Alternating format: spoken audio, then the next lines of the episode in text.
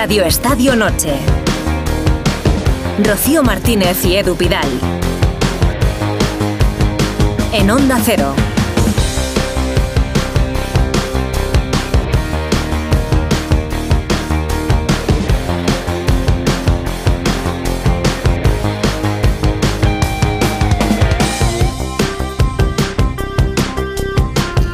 ¿No ha habido sorpresas en No, la hoy- Copa? bueno, las puede haber. Las puede Sí, haber. Eso sí, Las eso- puede haber. pero- en principio en el campo no. final. Pero mira, íbamos a tener varios partidos de Copa, de Copa del Rey. Era el último día de esta primera eliminatoria con vamos a tener partidos. ocho y hemos tenido seis. Claro, dos Vamos a han- contar, vamos a contar. Vamos a contarlo contar. todo. Venga, dos partidos de la Copa se ha suspendido por las condiciones climatológicas que afectan en realidad a casi toda España. Por la borrasca Kiarán. La llama? Zeneta, borrasca Kiarán. Que ha entrado en ciclogénesis en nuestro país. Atzeneta Zaragoza y Gimnástica Segoviana Sestao se han suspendido esta tarde, bueno, pues fundamentalmente por, por la seguridad de las personas, porque recordemos que, que hasta nos ha traído la muerte de, de Mm. una persona, de una joven eh, que en Madrid, bueno, pues ha muerto después de que le cayera un árbol encima. Así que, por Ha supuesto, la seguridad es es lo primero. El sorteo no sabemos cuándo va, cuándo va a ser, pero el lío viene más allá. Bueno, vamos a contar primero que el Villarreal ha ganado 5-0 al Chiclana. El Valencia ha ganado 0-2 al Logroñés, el Alavés le ha metido 10 al Deportivo Murcia, el Villanovense ha ganado 2-1 al Ibiza.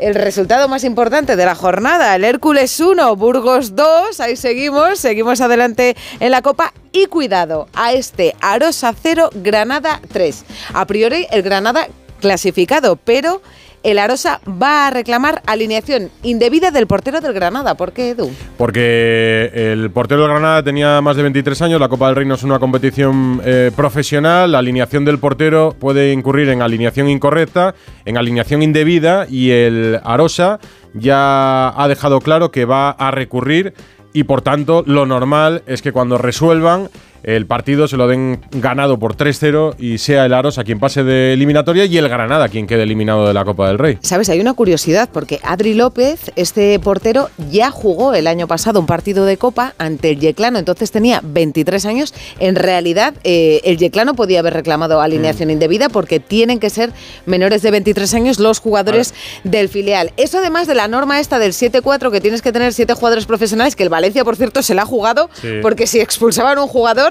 eh, pues lo, lo explicó le pasaba Baraja, lo mismo. lo explicó Baraja, que no estaba muy de acuerdo con esta norma, que no tenía ningún sentido y que lo que deberían de hacer es cambiarla. Además del día, la ampliación del contrato de Rodrigo Góez, lo contábamos en Onda Cero hace dos días cuando anunciaron la ampliación del contrato de Vinicius. Rodrigo era el siguiente, ha ampliado su contrato hasta el año 2028. Estará al menos cinco temporadas más vestido con la camiseta blanca. Y mañana, estamos hablando de la Copa, pero mañana arranca ya la jornada 12 en Primera División con un partido en Gran Canaria a partir de las 9. Partidazo. Unión Deportiva Las Palmas, Atlético de Madrid. Yo Bueno, creo que hoy, ha saludamos. estado, hoy ha estado Luis de la Fuente en la Audiencia Nacional declarando Sí. por el caso Rubiales y ha dicho que bueno que él no sabe nada de las de las presiones a, a Jennifer Hermoso. Básicamente que estuvo durmiendo durante todo el vuelo de vuelta de Sydney a España. Qué- qué Llama buen- la atención porque. qué buen duerme- dormir. Sí, yo que no duermo más de 5 horas al día, él durmió más de 24 horas ese día y pues no vio tuyo, lo absolutamente tuyo nada. tampoco es bueno, ¿eh? también No, te lo digo. bueno, luego lo Pero recupero con una siesta. lo recupero con una siesta. Eh, la declaración de De La Fuente y de dos responsables del Departamento de Comunicación de la Federación. Está por aquí Alberto López Frau. Está por aquí, sí. el hombre del Hola. Edu, Rocío, muy buenas. Ah, Muy ¿qué tal? buenas. Bueno, tenemos a Belardo también hoy con nosotros. Hola. Ahora conectaremos a Belardo. Si está Susana Guas. Hola, Susana. Y yo soy como tú, ¿qué tal? Buenas noches. Muy buenas. ¿Tú duermes poquito? Y, y voy tirando, y voy tirando, y voy tirando hasta que haga pum. Pero luego entrampamos Pero con una momento- siesta, con un fin de semana de más Entrampamos, horas. ¿Qué es eso? bueno, eso, eso, eso ¿Entrampamos? tú. ¿Qué palabra es esa? Bueno, engañamos al sueño en realidad. Ah, Eso es asturiano. ah. Las cabezaditas. ¿no? Entrampamos. Mira, uno que duerme bien. Látigo Serrano, muy buenas. Muy buenas, no, Esta yo con me apaño, tampoco, tampoco No. soy mucho de dormir, no, prefiero hacer otras cosas, pero no, no. Te- ¿Sientes que es como perder el tiempo?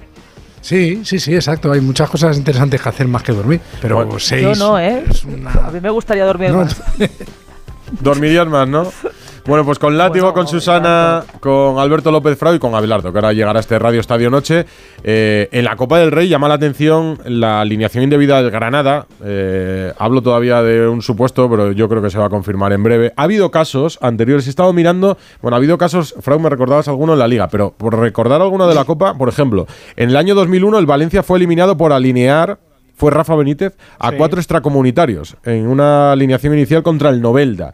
Y más recientemente en el 15, Osasuna por la alineación indebida en su eliminatoria contra el Mirandés, que puso a Unai García, que había sido expulsado en el Sí, último señor. partido de la Copa.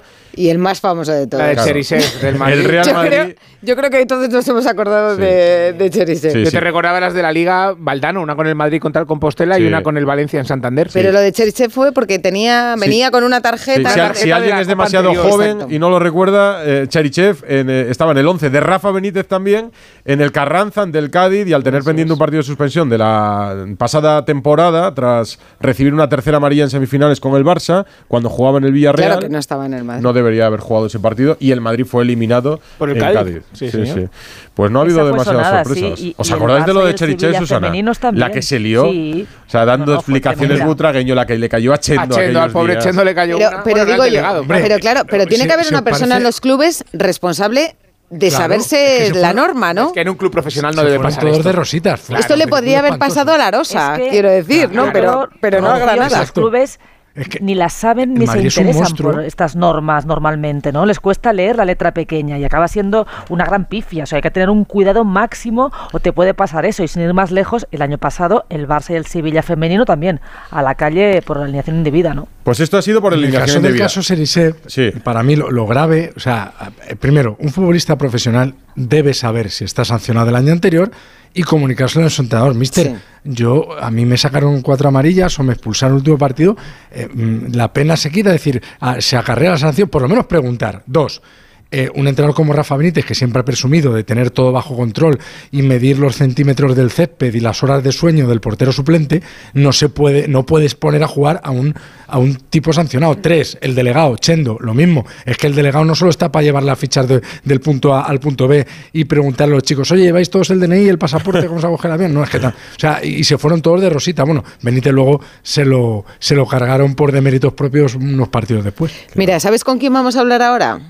Con el Pito Abelardo. Con, bueno, al Pito Ah. Abelardo le vamos a le vamos a saludar ahora, ¿eh? Hola, Abelardo. buenas. Ahí estás, ¿no? Hola, buenas noches a todos. Estamos hablando aquí de las alineaciones indebidas en la Copa, porque como el Granada parece Sí. que ha caído en una alineación indebida, la Arosa va a reclamar y presumiblemente pasará el Arosa, estábamos recordando la más conocida de todas, o la más recordada, que es la de Cherichev en Cádiz. A ti como entrenador nunca te ha pasado esto, ¿no? Bueno, a mí, a mí casi me pasa eh, una vez un partido, eh, lo que le sucedió a Baraja, un partido el año del ascenso con el Sporting en Zaragoza, que por, bueno, pues había cuatro jugadores del filial en el campo. Eh, no me di cuenta, empecé a hacer cambios, el brujo que era el delegado tampoco se, se dio cuenta, no me lo comunicó. Y, y fue así. Y, y bueno, y después al final del partido, además teníamos varios jugadores con tarjeta amarilla, que en- si ese momento eh, llega a haber sacado doble amarilla algún jugador, claro, la alineación indebida. Porque tiene que haber al mínimo siete profesionales en el campo, eh, siete fichas del primer equipo. Y, y- al final bajó el press y me acuerdo, bueno, Javier Fernández, que tú lo conoces, Sí, Edu, y, sí. Joder, Pitu, que, un poco más y casi eh, hacemos alineación indebida. Y, yo no fastidio, digo, claro, yo no, ni, ni me di cuenta para nada. Y entonces yo estoy de acuerdo con Baraja, que yo creo que que esta ley había que cambiarla, había que cambiarla. Yo creo que, que es una oportunidad para, por ejemplo, chicos del filial que puedan jugar con el primer equipo, que, un entrenador pueda hacer rotaciones y, y sobre todo pues que esos chicos jóvenes puedan tener esa oportunidad y que no solo, porque al final cuatro no los pones, los puedes poner a lo mejor al principio, pero después ya, pues claro, a ese miedo a que puedas quedar con un jugador menos, esa alineación indebida y al final solo pueden jugar tres. Pues mira, alineación indebida y dos partidos suspendidos. Decíamos que se había suspendido el. Atzeneta Zaragoza y la gimnástica segoviana que jugaba frente al Sestao por las condiciones Mira, climatológicas. ayer, por España. cierto, en ese partido fue donde jugó el, en ese estadio fue donde jugó el Turega, no en Sí, Segovia. es, que viento y agua ha habido prácticamente en toda la península. Y, y en un día como hoy, en una alineación, no puede faltar Roberto Brasero. Buenas del noches. tiempo en Antena 3 y en Onda Cero. Hola, Roberto. Hola, muy buenas noches, Rocío, Edu. ¿Cómo Aquí estás? estoy. Ya en casa y a resguardo, ¿no? de titular. Bueno, ahora estoy mm, llegando a casa, casi. Ah. Bueno, estoy, estoy paseando a los perros, sinceramente. Eh, El día, el día ha ido más o menos como lo contabas ayer, con fuertes rachas de viento desde primera hora de la mañana, con mucha Sí, sí. lluvia en gran parte de la Sí, península. Sí, sí, Y, y todavía tenemos ese viento ahora en el este. Mira, ya se van levantando los avisos en la mayor parte de España, pero los tenemos, por ejemplo, en, en Murcia, en el este de Castilla-La Mancha, en la Comunidad Valenciana, en Baleares. En el este de España todavía vamos a tener esta noche rachas de viento fuerte. Y yo creo que mañana por la mañana también. Y de nuevo el Cantábrico, ¿no? Ese, ese litoral de Galicia que ya regresa a los avisos de nivel rojo, las costas del País Vasco, de Cantabria y de Asturias, que hoy Sí. no hemos tenido aviso de nivel rojo, pero mañana en la tierra del Pitu también vamos a tener oleaje eh, que, que bate con fuerza las costas y el litoral. Pero a vosotros lo que más os preocupa no, no solo lo de las costas quizás, sino esas esas otras zonas del interior donde el viento ha, generado hoy tantos problemas que incluso creo que preventivamente y en algunos casos bien hecho han suspendido el partido, como el caso de, de Segovia. Mira, en Segovia, en la Pinilla, estación de esquí de la Pinilla es una zona elevada, una zona alta, pero el viento ha soplado a 151 kilómetros por hora. O sea, de las rachas de Aimet ha sido, junto con Estaca de Bares en Galicia, ha sido la, la- más veloz, la más intensa. Y no es, desde luego, algo habitual que el viento te sople en España a más de 150 kilómetros por hora. Eso es una cosa excepcional que hoy ha ocurrido, entre otros muchos sitios, en el centro de la península, en el sistema central, ahí en la provincia de Segovia. Mañana entonces vamos a estar más tranquilos y este fin de semana los que vayan a los campos de fútbol que vayan muy abrigados con chubasquero porque paraguas grandes no se pueden meter en los estadios de fútbol o cómo. Ah, no, no, claro, bueno, y mira, y los paraguas se te vuelan, no se te rompen, como hoy hemos, hemos sido testigos. Bien, eh, el fin de semana, bueno, no, no va a estar, quizá no sea tan potente como, ten en cuenta, Rocío, que esta borrasca que nos ha afectado hoy es de, de esas que llamamos ciclogénesis explosiva, que bueno, es un nombre muy llamativo, pero se refiere a la manera en la que nace la borrasca. No todas las borrascas son ciclones, aunque también nos suene muy siempre a huracán, a, a- a tifón, no, una, una borrasca es un ciclón. El giro del viento es un giro ciclónico. Y la génesis del ciclón, es decir, cómo, cómo nace, cómo se genera, eso es la ciclogénesis, simplemente es una manera en la que puede ser pues más lenta, más, más llevadera, que en dos días vaya naciendo la borrasca, va madurando, una cosa normal, dos, tres días, ¿no?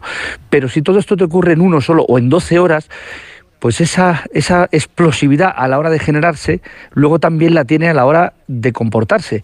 Y por lo tanto, las ciclogénesis explosivas, las borrascas que nacen de manera muy súbita, muy rápida, luego también generan vientos mucho más fuertes que los habituales. Esa ha sido la de hoy, ¿vale? Y luego te lo digo porque es que el sábado vamos a tener otra que lleva el mismo camino, que va a ser parecida, que va a entrar por Galicia, pero en principio no va a ser ciclogénesis o no se va a generar por ciclogénesis explosiva, entonces no debería ser tan fuerte. Pero sí, sí, de nuevo tenemos otra borrasca el sábado, zonas más afectadas, Galicia, noroeste de la península, Pirineos y de nuevo zo- zonas altas del centro. El sábado la borrasca se llamará, ¿sabes cómo? A ver, A ver. domingos. Domingos. Domingos. es el nombre que le toca en nuestro listado. Sabes que llevan el orden alfabético A, B, C, D y con la D hay Pero unos llega en sábado. prefijados. Pero llega el sábado. Pero eso es la domingos llega el paradoja. sábado. El, sábado, el sábado llega domingos. El sábado llega domingo. Y el domingo, para los partidos del domingo, ya más tranquilidad porque se irá marchando la borrasca. así La, la, que- la borrasca domingo. Sí, sí, sí. Yo creo, hombre, volveremos no debería ser tiempo. como hoy que genere esas suspensiones, pero bueno, el sábado atentos que el día se nos, se nos pone un poquito también desfavorable. Lo Qué El otoño, didáctico, qué lo que tiene. didáctico, Lo Roberto en cuenta para el fin de. Compañero de Antena 3 Noticias. Y yo le doy Bueno. paso todos los días. No, el yo le doy el- paso todos el los días. ya sabe que el Cantábrico va a arrollar el muro, así que que no pase por la Sí, sí, sí, playa. sí. Y, lo- y No, días. los no, bufones no, de no. Pría que- y de Llanes. Ahí en Llanes, ahí en. Llanes, Roberto, así se Menudas olas. Un abrazo. un abrazo. Un abrazo, gracias. Hasta luego. Así está el tiempo. Eh, hablamos del partido aplazado, nos vamos de Brasero. No, y hablábamos de Galicia, que Y esa borrasca Galicia. entra por Galicia, pues el Arosa, Va a precisamente, afectar a, a- a Arosa, gallego. en ese- a Arosa Granada, que es protagonista en este día. Eh, presidente del Arosa, Manuel Avalo, buenas noches. Buenas noches. Hola. Decíamos, presumiblemente el Arosa va a, a denunciar la alineación indebida del Granada y va a ser así, ¿verdad? Sí, claro. A ver, ya tenemos ya preparado prácticamente todo y el abogado nuestro está con el tema. Yo creo que ya lo tiene prácticamente hecho ya para, para mandarlo. Porque, a ver, la verdad es que no es la forma ¿no? que nos gusta de hacer las cosas porque yo creo que esto se tiene que resolver en el campo. Pero también es verdad que si hay pues un fallo pues en las oficinas y todo eso también tenemos que defenderlo porque es de recibo, si no aquí en, en nuestro pueblo, nuestra comarca, nos, nos, nos echarían del, del pueblo por no tener un partido pues de, de, de estos eh, eh, otra vez, ¿no? Donde, bueno, lo económico también es bueno, pero en lo deportivo fue espectacular, ¿no? Ver el campo lleno con un equipo de primera división, yo creo que no no nos lo perdonarían si no, no hacemos No, hombre. Bueno, otros, otros lo han hecho, claro, además otros lo han hecho antes. ¿En qué momento eh, son conscientes de, de la alineación indebida de Adri López? La verdad es que una vez empezado la segunda parte fue cuando me llegan las noticias, ¿no? A través de la radio, la gente que estaba allí en tribuna, pues empezó a hacer los comentarios, presidente, hay alineación indebida.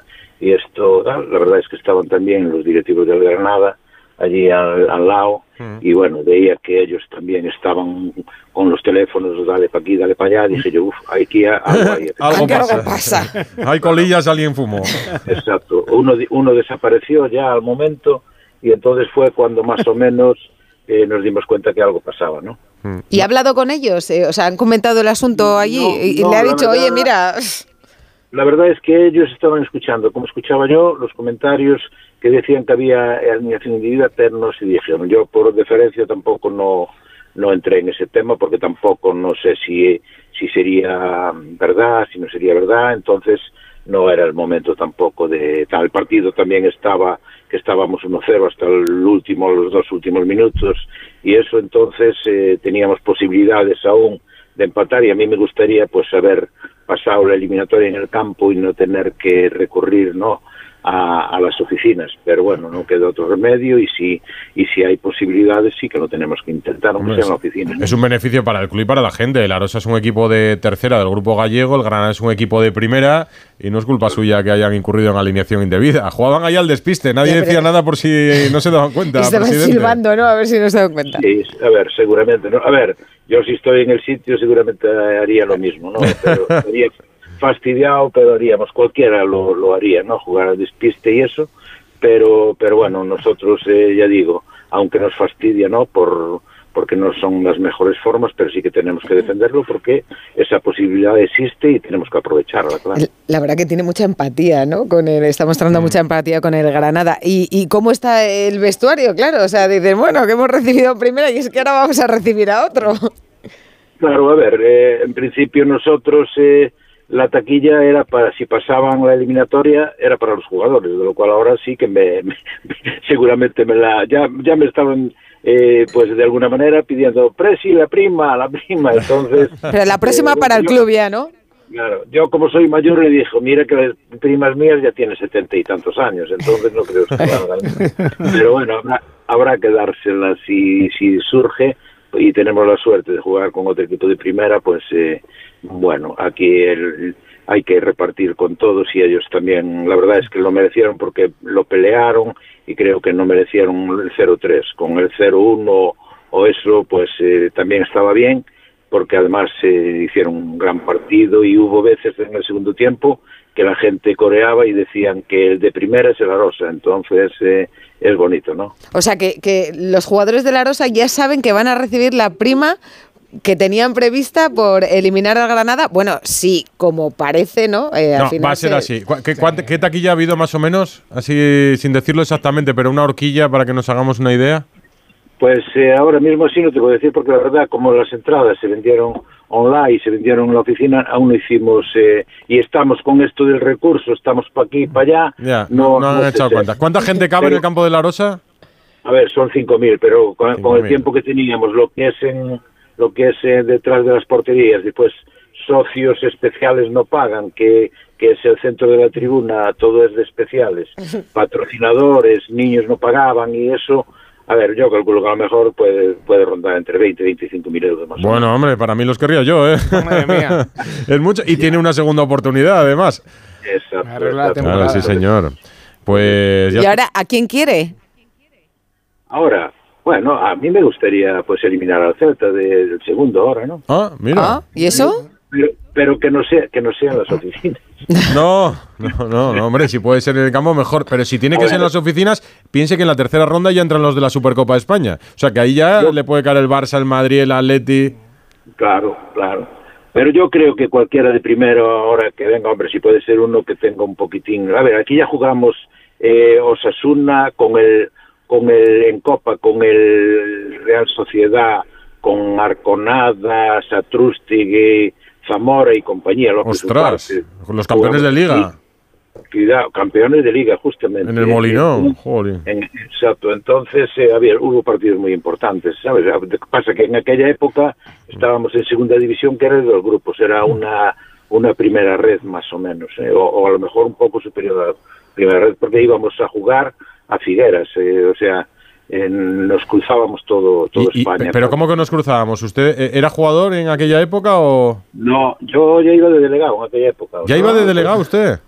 Sí, ya iba de delegado. Años Porque 80. yo- por eso decía yo que mis primas tienen 72. Entonces, Madre mía. Entonces, estará cerca de ser el socio número uno de la Rosa, ¿no? ando ahí, sí. O sea, va a ver, más o No, tenemos un señor que tiene 94, 95 años, que es el número uno. Pero bueno, yo ando ahí. Yo soy socio de la Rosa desde el año 75. Ole ahí. Sí, señor, eso es fidelidad. O sea, que es de Arosa, Arosa. ¿Qué población tiene Arosa, Presi? Villa García de Rosa, ¿no?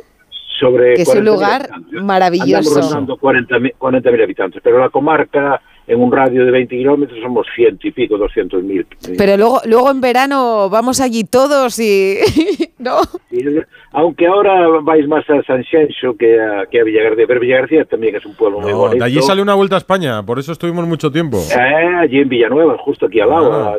a, a cuatro kilómetros. Esa fue la de las bateas, Sí. ¿no? Ahí para- estuve yo también. exacto, de la- salió de, salió las salió bateas. de una batea, de la batea, Una batea de mejillones. Sí, sí. Eso no lo sabes tú, ¿eh, Fran? No, no. Claro, a ti te va el Es fútbol que- y no... es No, el que ciclismo me encanta, Javier- ¿eh? Pero de esa no me acordaba. Javier Guillén es una persona muy original, no me muy original y, bueno. y atrevida, sí.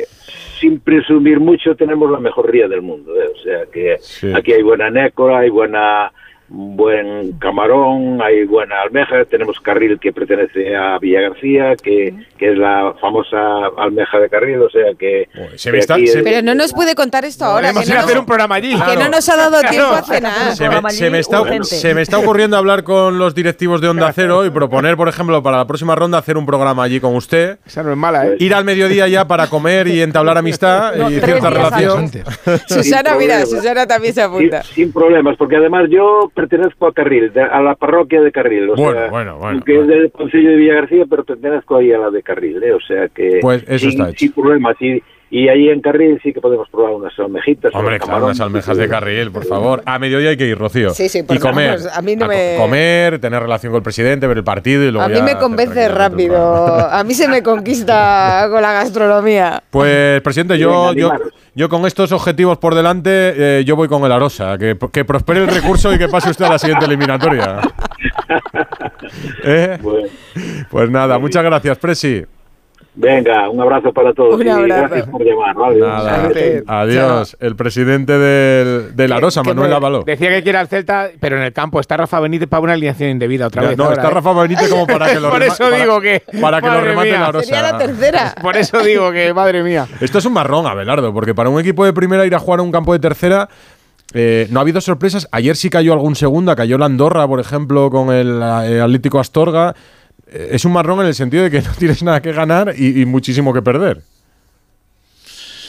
Sí, sí, son partidos eh, complicados.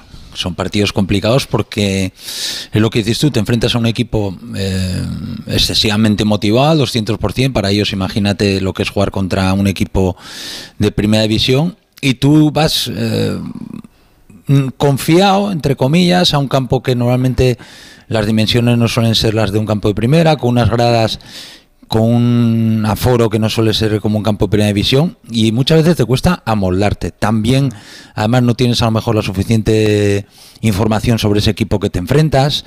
Bueno, eh, se da una serie de cosas que evidentemente en el fútbol hoy en día eh, hay entrenadores preparados en todas las categorías. No hay, hay diferencia, evidentemente, porque hay diferencia, pero al final, cuidado, como un equipo por mucho que seas de primera división no, no vas eh, concentrado al 100%, pues no ganas el partido. Y lo acaba de decir el presidente, ¿no? De la Rosa. Iban 0-1 hasta los últimos minutos, ¿no? Pero, o sea, eso demuestra que no es nada fácil.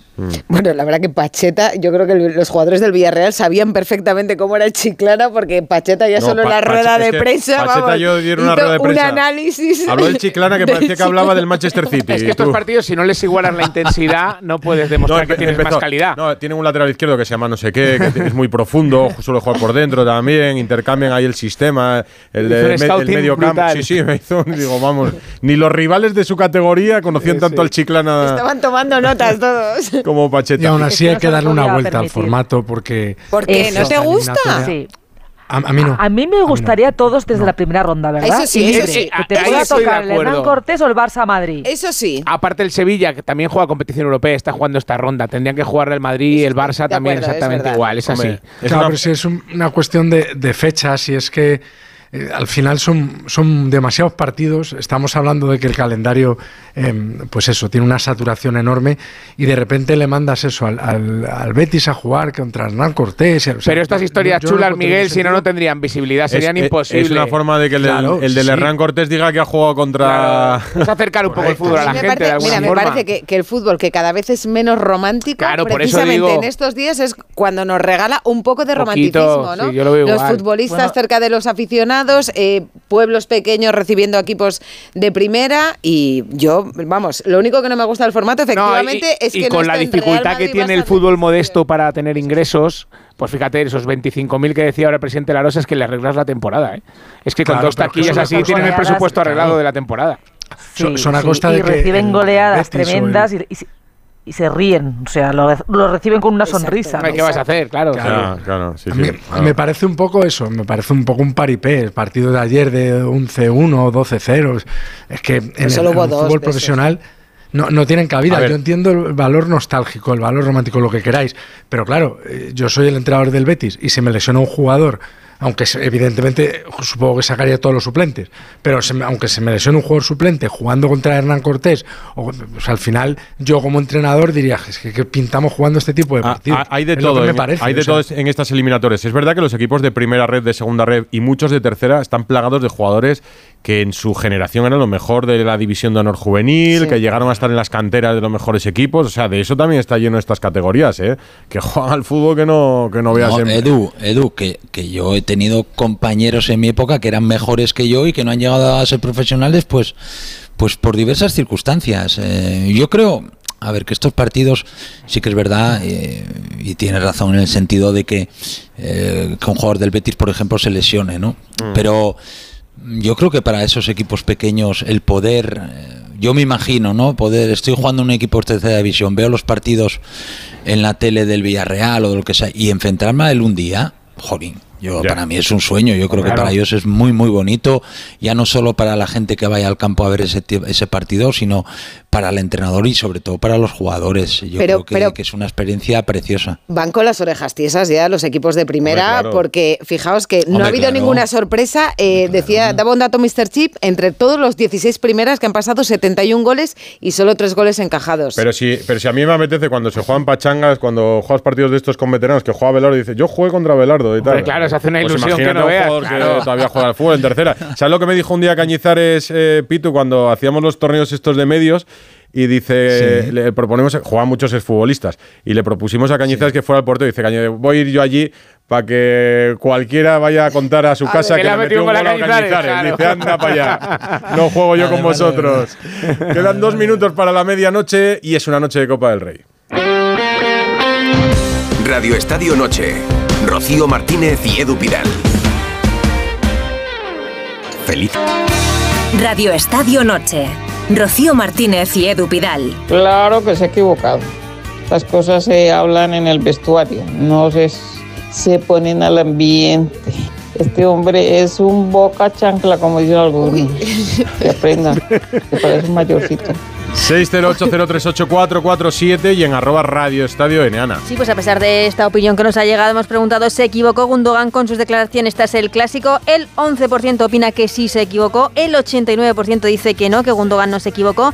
Y mensajes que nos llegan para el presidente de La Rosa que le digan que no se preocupe y que lo haga, que esas cosas, pues oye. Pues, la comida eh, para Onda Cero, dices. La comida para Onda Cero, Ah. exactamente, que no se preocupe y que Ah, la dices haga. la cuando, denuncia. Cuando, cuando vayamos allá, que la haga, que la haga. Pero verdad que y, se la denuncia, notaba- y la denuncia también, que no se ponga Es que triste, se le notaba que como muy cosas- dolido, pero en plan, pues ¿qué voy a No, hacer? hombre, Claro. no, es lo que hay que hacer. Sí, que Esto sí. no, no- Hay que hacerlo no- por su gente, Bueno, sobre pero todo. Está bien, Gente, pero está bien. A mí me gusta también mostrarse humano y ponerte un poco en, el- en A el mí me lado gustan del más las otro. nécoras.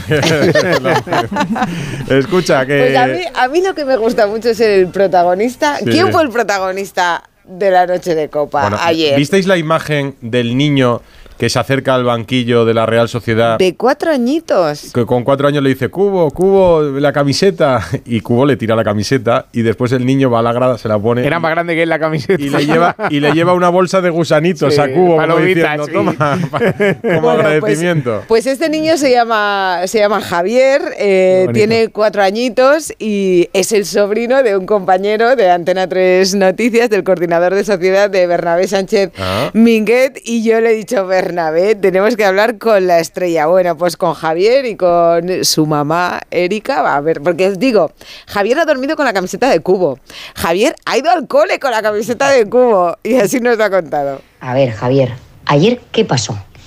que le pedí la camiseta Cubo y me la dio. ¿Te la dio? ¿Y le estuviste llamando muchas veces para que te la diese?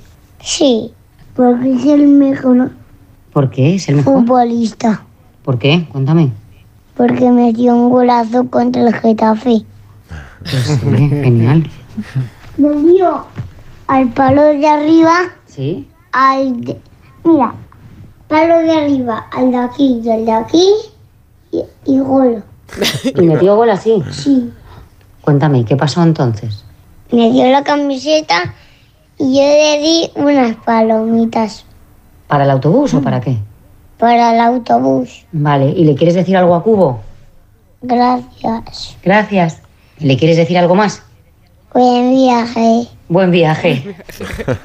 No, gracias, gracias a vosotros. Eh, bueno, son eh, la Qué familia de. Requena, que es donde se estaba jugando ayer este partido entre el Buñol y la Real Sociedad. Y decía, mira, Bernabé, mi compañero, ¿no? Que dice, claro, ha puesto en su Twitter también, a ver cómo le explico yo ahora a mi sobrino que somos del Valencia. No, hombre, es del buen fútbol. Cubo es buen futbolista. Oye, un niño de cuatro años, no os imagináis la cantidad de futbolistas ya que conoce, que reconoce. Sí, Eh, Bueno, es que bueno, bueno. me quedó alucinada que tenga cuatro años solo. Sí, sí. Escucha, el otro día vi yo un, un partido de niños de cuatro años divertidísimo. La pelota va para un lado, 16 niños Van hacia todos un lado. detrás, ¿a que La sí? pelota va para el otro, 16 Sí, niños sí, para sí, otro lado. Cuidado que yo tengo, yo tengo el estreno futbolero de mi sobrino este fin de Sí. semana, que tiene seis años y juega su primer partido Pues este mira. sábado. Voy a estar ahí vamos, con los pompones. Hace cuatro días que era un niño como este que acabamos de escuchar, como Javier, hace cuatro días que lo era Rodrigo Goes, el futbolista del Real Madrid, que ya lleva unas cuantas temporadas. Llegó con blanco. 18 años a, al 18 Real recién Madrid. cumplidos. Lo ficharon antes, como el caso de Vinicius, y necesitaba ser mayor de edad para llegar al, al fútbol español. Hoy ha ampliado contrato hasta el año 2028, como hizo Vinicius hace dos días en las oficinas del Madrid en la ciudad de Valdebebas. Alberto Pereiro, muy buenas. ¿Qué tal familia? ¿Cómo estáis? Muy buenas Dentro a todos. del plan previsto que contábamos en Onda Cero de ampliaciones de contrato pendientes. Sí, señor, eh, va todo en orden. eh, van dos de cinco de los que están apalabrados. Eh, Vini el otro día, Rodri hoy. eh, vamos a ver si mañana es el día de Militao. Luego os cuento una cosita de Militao, por cierto. Y Fede Valverde y Camavinga para la. No sé si la semana que viene que se puede alargar un pelín más, pero son cinco que están completamente. Hombre, Bellingham tiene contrato hasta el 29 si le- eh, y tiene un buen sueldo entiendo, porque ha, fi- ¿cómo ha venido con sueldo ya? de estrella. Pero es, es verdad que si tuviera eh, alguna que otra petición al respecto, pues el Madrid no le quedaría más narices que atenderla, pero de momento no ha pedido nada, así que eh, es el futbolista ahora mismo, tanto él como Arda Güler, que están hasta el 29 con contrato.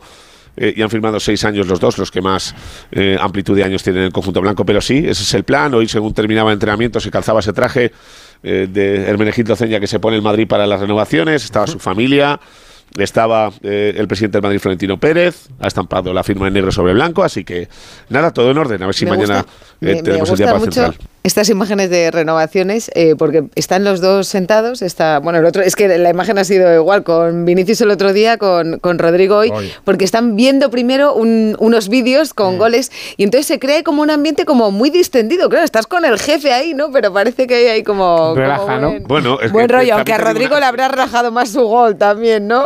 Bueno, desde lo- pero es verdad que el eh, vídeo de, de renovaciones eh, en el Madrid, si hicieras un programa por ordenador en lo que solo le cambiaras la cara al futbolista, sería exactamente todos eh, cumpliendo los, los mismos pasos. Pero bueno, ya sabes que el Madrid cuando hace este tipo de cosas, pues cuida el mínimo detalle, eh, eh, llama a todo el mundo, son días importantes para el club y para el, y para el futbolista y para Rodrigo, que no ha sido nunca un titular indiscutible, exceptuando esta temporada, eh, pues oye, cuando ha, ha escuchado de todo, eh, que si iba a venir eh, Kylian, que si era el jugador número 12, que haciendo de todo en una Champions que gana el Madrid le da para jugar un minuto en la final, etc, etc, pues eh, un espaldarazo en cuanto a sueldo, porque se va entre 8 y 9 millones de euros netos, que es doblar lo que tenía, no va a cobrar lo de Vini, pero sí un pelín menos.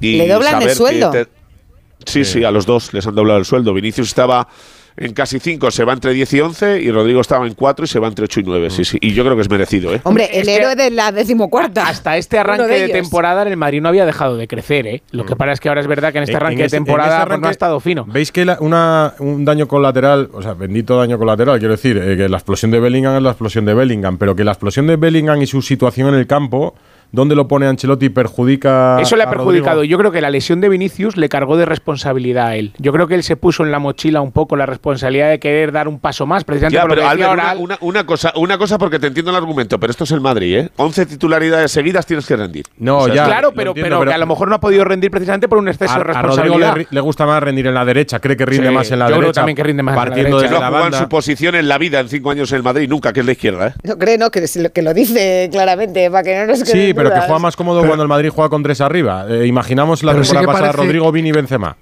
Eso no se cumple ver, con el año pasado hubo dos jugadores, el año pasado en la temporada, vamos a decir, discreta del Madrid, con una liga horrible y con un varapalo en la semifinal de la Champions, Mm. sobre todo en la vuelta. Eh, en esa temporada hay dos jugadores que tienen un crecimiento enorme y son Camavinga y Rodrigo. Eh, dos jugadores que el año Mm. Y Fe- y anterior... Fede, látigo. suple- Bueno, pero, pero Fede Valverde ya estaba consolidado como titular el año del doblete. Es decir, Valverde es titular en, en- en la Champions de los Milagros. Y es verdad que titular en cuanto a goles, la- sí, es verdad. Sí, pero el, el- pero el crecimiento es de Camavinga y Rodrigo, que eran suplentes sistemáticos, en el año del doblete, suplentes siempre, salvo cuando pues, había una plaga de lesiones, y el año pasado empiezan a alternar eh, titularidades y suplencias. Y, y ambos, del Mundial en adelante, acaban siendo más titulares que suplentes. Bueno, pues esta temporada Rodrigo encima le quitan de en medio a Benzema y lejos de dar un paso adelante, para mí está dando pasos hacia atrás. Eh, que lleve dos goles eh, a fecha 2 de noviembre me parece dramático. Es decir, me parece que Rodrigo, como el Madrid pueda fichar a Mbappé, que lo va a intentar, eh, le vuelve a correr el escalafón.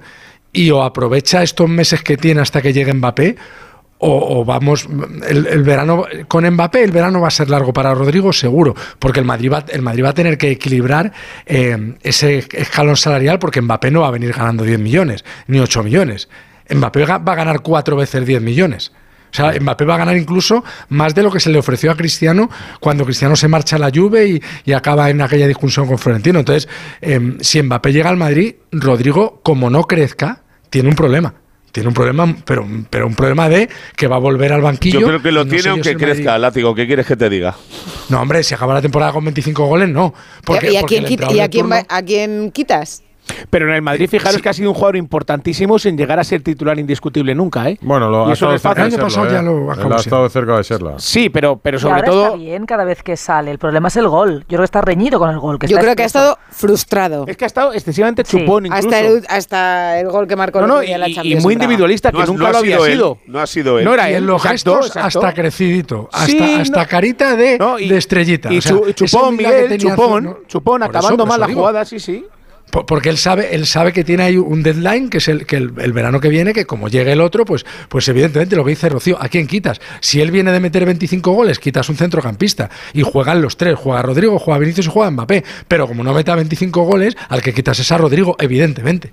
Y encima Vinicius poniendo la foto con Bellingham, la nueva dupla. Bueno, hombre, ¿y Bueno, ya lo comentamos el, el jueves pasado, que, que- que es verdad. Y lo- ¿Sabes lo que pasa? Que ese mismo día eh, yo no la había visto y me lo comentasteis vosotros, la foto esta famosa del Wizzing Center en el Palacio cuando eh, ve- ves a Bellingham entre los dos eh, sentados eh, viendo el partido de, de básquet. Parecen tonterías todo este tipo de cosas, pero eh, Rodri, entre todas las historias que contamos el otro día, no marcar, que no le gusta la posición, eh, saber que hay futbolistas más importantes que él, eh, que ha sido titular eh, 10, 11, 12 partidos seguidos y no marcaba, pues al final ves fantasmas por todos los lados. Y claro, esto es en el Madrid, que cada cosa que te pasa, pues eh, entramos aquí, hacemos una hora de tertulia y de 200 programas de televisión, el, lees las redes sociales y te vuelves loco. Pues, pues te puede, le puede pasar a pero cualquiera. bueno, hoy le han dejado claro que tiene toda la confianza del Madrid, de Ancelotti Eso y de es, eso mundo. es. Sí.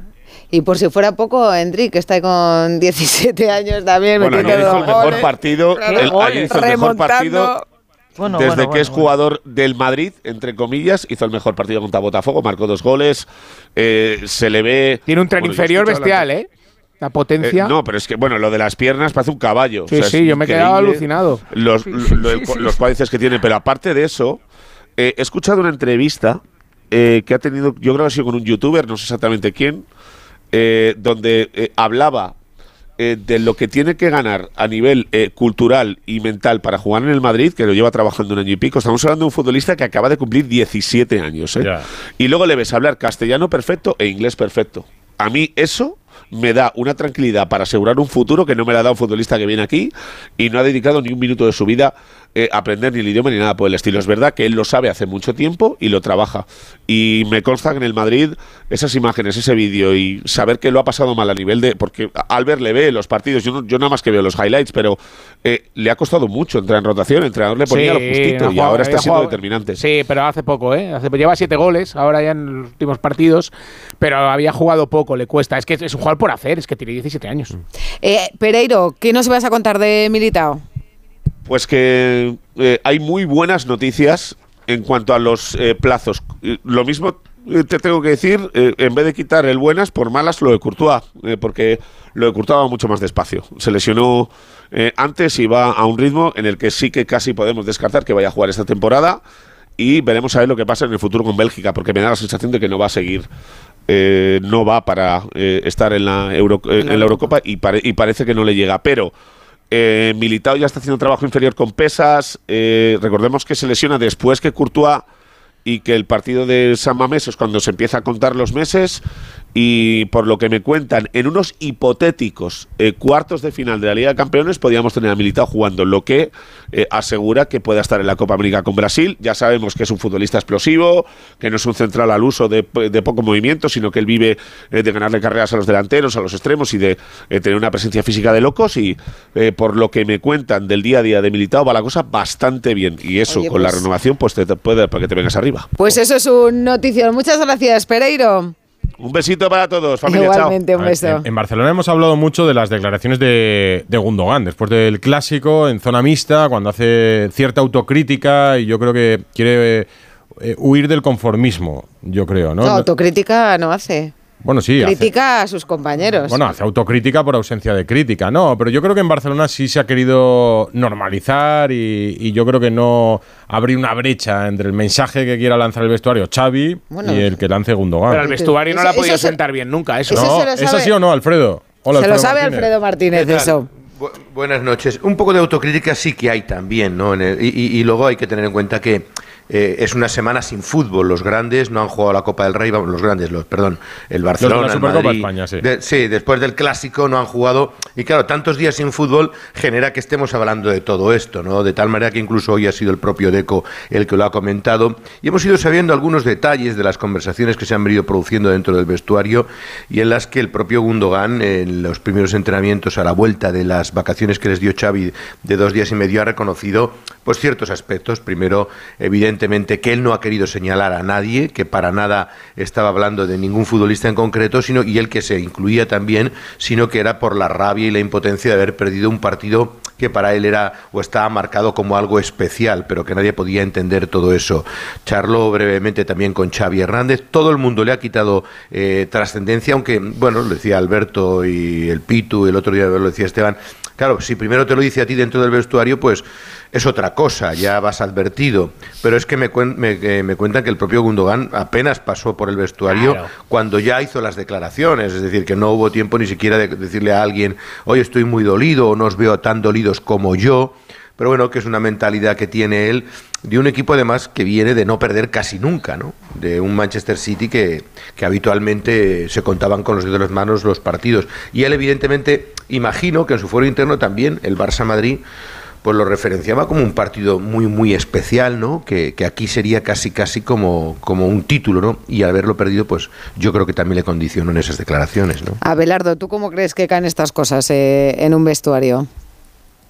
Bueno, lo comenté el otro día. eh, bueno, dice Alfredo que no lo ha comentado. eh, yo lo dije en su día, hombre, si lo comentas en el vestuario, llegas al vestuario y dices, jolín, eh, a los compañeros, parece que no, no pasa nada por haber perdido, y después lo dices en la prensa, pues no pasa nada. Lo hice en la prensa sin haberlo dicho a los compañeros, hombre, mm, ya es un pelín más grave en ese sentido. Pero yo creo que habrá llegado al vestuario, lo habrá hablado primero con el entrenador. Eh, yo creo que Xavi, que ha sido y que ha vivido ese vestuario muchísimos años y, y muchísimas batallas, habrá hablado con él y posiblemente a lo mejor eh, habrá algún capitán, habrá hablado con él también y decirle, oye, pues, pues mm, que tampoco hay que darle demasiada importancia, pero no son tampoco declaraciones después de un partido para que haya, eh, bueno, pues esa paz que quiere demostrar Xavi, que, evidentemente no es un partido más, pero que todavía queda muchísima liga y que, y que bueno, y que el equipo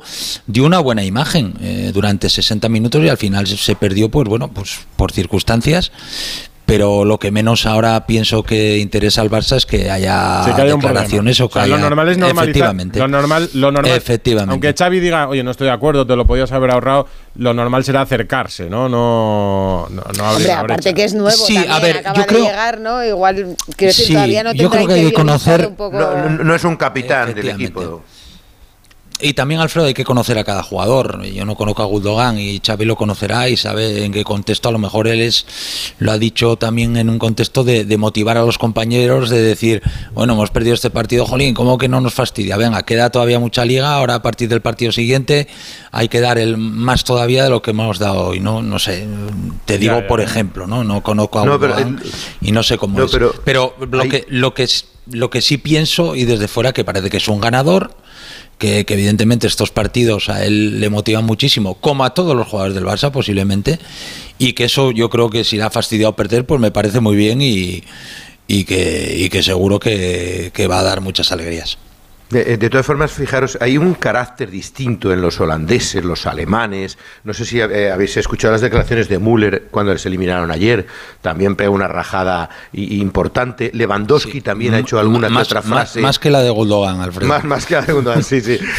Y, y, Bastante y- y cayeron y a tu en Frenkie- tercera. Sí, sí, pero, Bueno, pero- lo que pero pasa que es él que enseguida señaló. El ascendente que tiene Thomas Müller en el vestuario del Bayern no es el que tiene Gundogan a día de hoy todavía en el del, Bar- en el del Barcelona. Thomas Sí, Müller sí, es una pero parece institución como en el que- Bayern de Múnich. Pero parece como que, perdón, eh, que por haberos cortado, parece como que aquí en España todo se tiene que quedar en el, en el vestuario, que parece que si un jugador dice una cosa un poco fuera de, de lugar, Y esa es otra cultura, pues ¿verdad? todo se magnifica. Efectivamente, por eso que tenemos otra cultura, porque yo ayer la- lo que dice Müller, me ha pare- eso sí que me ha parecido una rajada increíble, que con toda la razón, ¿no? Porque evidentemente que te elimine un equipo de tercera, pues no es agradable.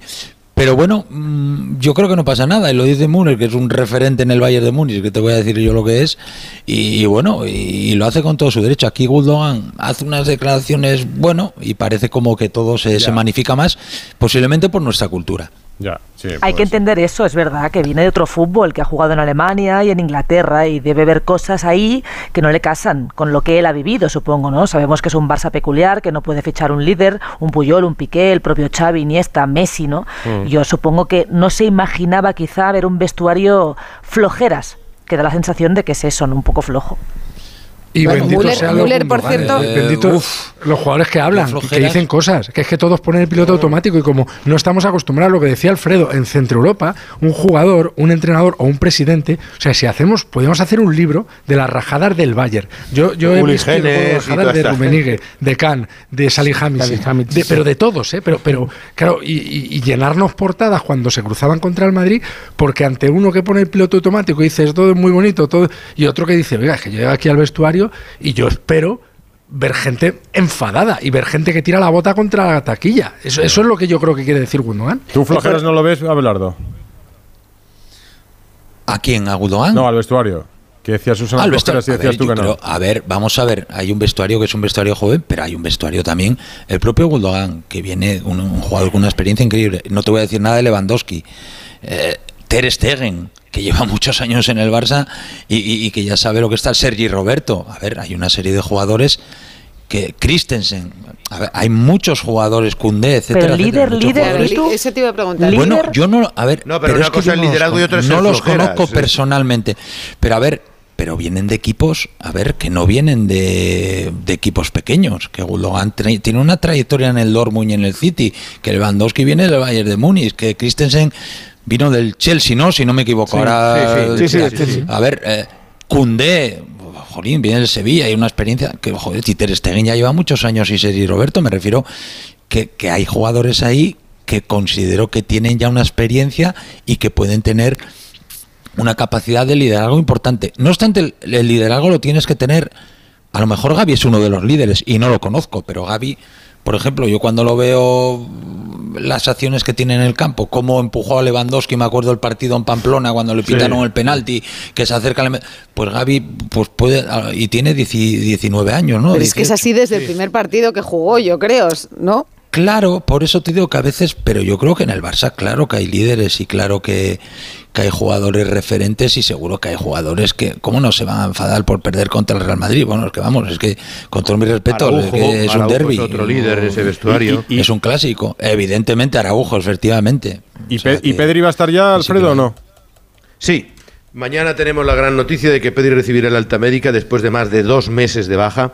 Claro, es una lesión muscular, una lesión en el recto anterior del eh, muslo derecho y evidentemente no, no se puede imaginar que en Anoeta sea titular, pero sí que vaya teniendo minutos. Os recuerdo que el calendario del Barcelona es San Sebastián, donde a ver qué hace el Atlético de Madrid mañana, porque ya el Barcelona estaría a cuatro puntos de varios equipos y eh, eh, luego tiene el partido ante el Shakhtar, que yo creo que es una buena oportunidad para que Pedri se vaya rodando más y ante el Alavés antes del parón de selecciones. Y van a intentarle ir poniendo a punto porque ahí ha habido cierta discrepancia entre Pedri y los servicios médicos, Pedri ha querido mucha cautela, mucha prudencia. Desde tiempo atrás ha dicho, mira, cuando me encuentre bien, y los servicios médicos creían que estaba para antes, y que de hecho yo, yo contaba hace un mes, me parece que, que esperaban que fuera eh, en la convocatoria a Madrid, España, al partido del Real Madrid, sin- eh, y sin embargo él, él no se veía, no se veía por, por esa cautela y esa prudencia, y quizás Hombre, por, lo que viene también, ¿no? Porque Sí, es que, claro. no, no, por lo que, lleva- por, lo que ha, por lo que ha pasado, Rocío, más que por lo que viene, por lo que ha pasado,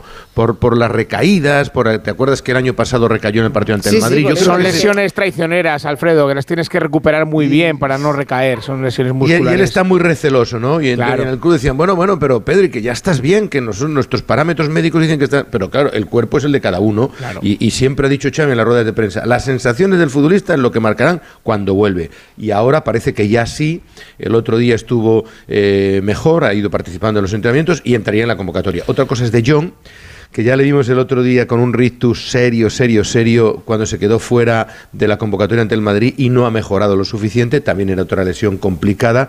Recordad el tobillo que le cayó encima al jugador eh, rival y yo creo que no hará, no irá tampoco a Alemania. Es decir, que ya no, no existe esa prisa o esa premura que hubo con el Madrid y por tanto me imagino que de Jong posiblemente a finales de la semana que viene, ¿no? Pues muchas gracias, Alfredo. Ah, por Mira, cierto, telegráficamente os digo. A ver. eh, Cazorla, gran visita Ah, hoy sí, en las es verdad. del Barça. Sí, Qué bonita sí. foto, ¿eh? Ca- Cazorla con Xavi porque jugó con el Manresa, han entrado en las instalaciones y la gente además eh, no debe olvidar que Cazorla estuvo jugando en el Al Saad donde estaba Xavi, o sea que fue futbolista suyo y tiene una relación extraordinaria aparte Sí. de la eh, de comparecer en la selección. Y os cuento que los Mossos de Escuadra han confirmado que ya son seis detenidos del Real Club Deportivo Español que invadieron el Aficionados campo. Mm. Sí, que entraron al, al estadio en el partido final en el que ganó la Sí, Liga cuando en ganó la Liga Barcelona.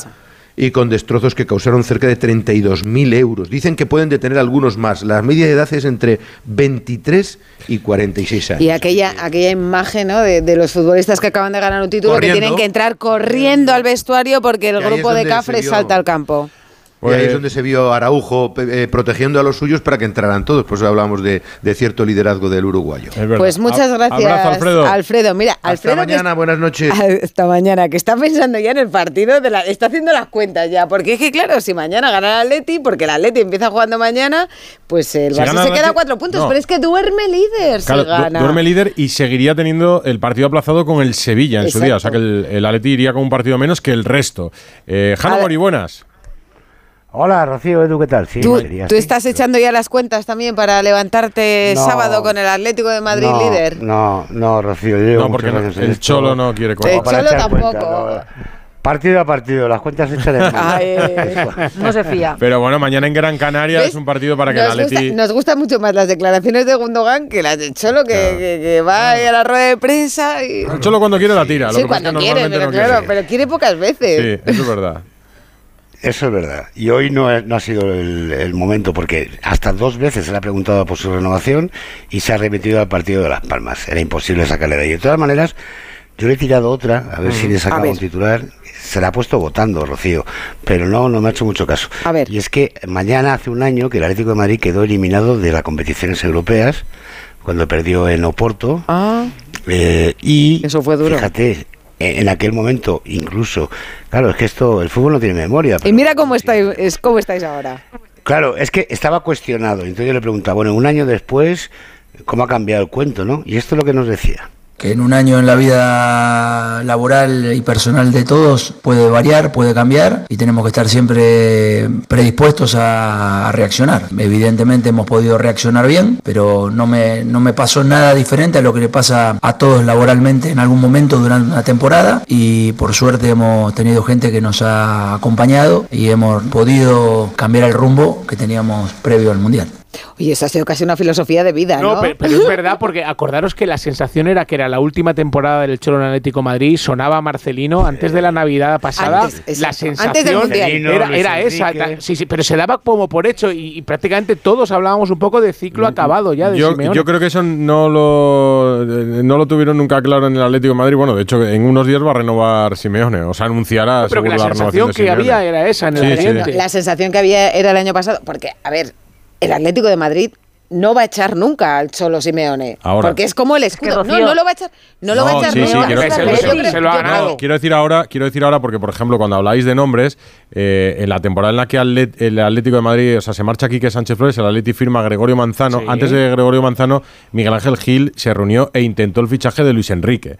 Luis Enrique ya tenía palabra la, la Roma. La Roma en aquel momento. en ¿no? Italia. Sí. Firman a Manzano, Manzano lo destituyen a los tres meses y llega Simeone. Y claro, se abre esta etapa de, de 13 o 14 años. No Simeone llega en lleva ya. diciembre del 11, después de perder una eliminatoria con el Albacete Del 12, de Copa. creo. Diciembre, no, del 11, En- del en- 11. enero Enero, del del 12, 12. empieza a Enero del jugar. 12. Yo creo que el año pasado, ¿no? Eh, las cábalas eran que, que, que terminaría el ciclo del Cholo si el Cholo quería. Pero es cierto que es que, claro, luego hay un cambio con el Mundial y es que es otro La Atlético de segunda Madrid. vuelta del que es el que verdad que solo ahora. tenía la Liga, pero hizo una segunda vuelta magnífica. Ahora no hay debate, ¿no, Nada. Jano? Es barato, cobre lo que cobre. Porque es el que ha cambiado el club. Ahora bien, hay que tener cuidado ¿eh? con lo que pagas, porque no queremos ver palancas en el Atleti ahora.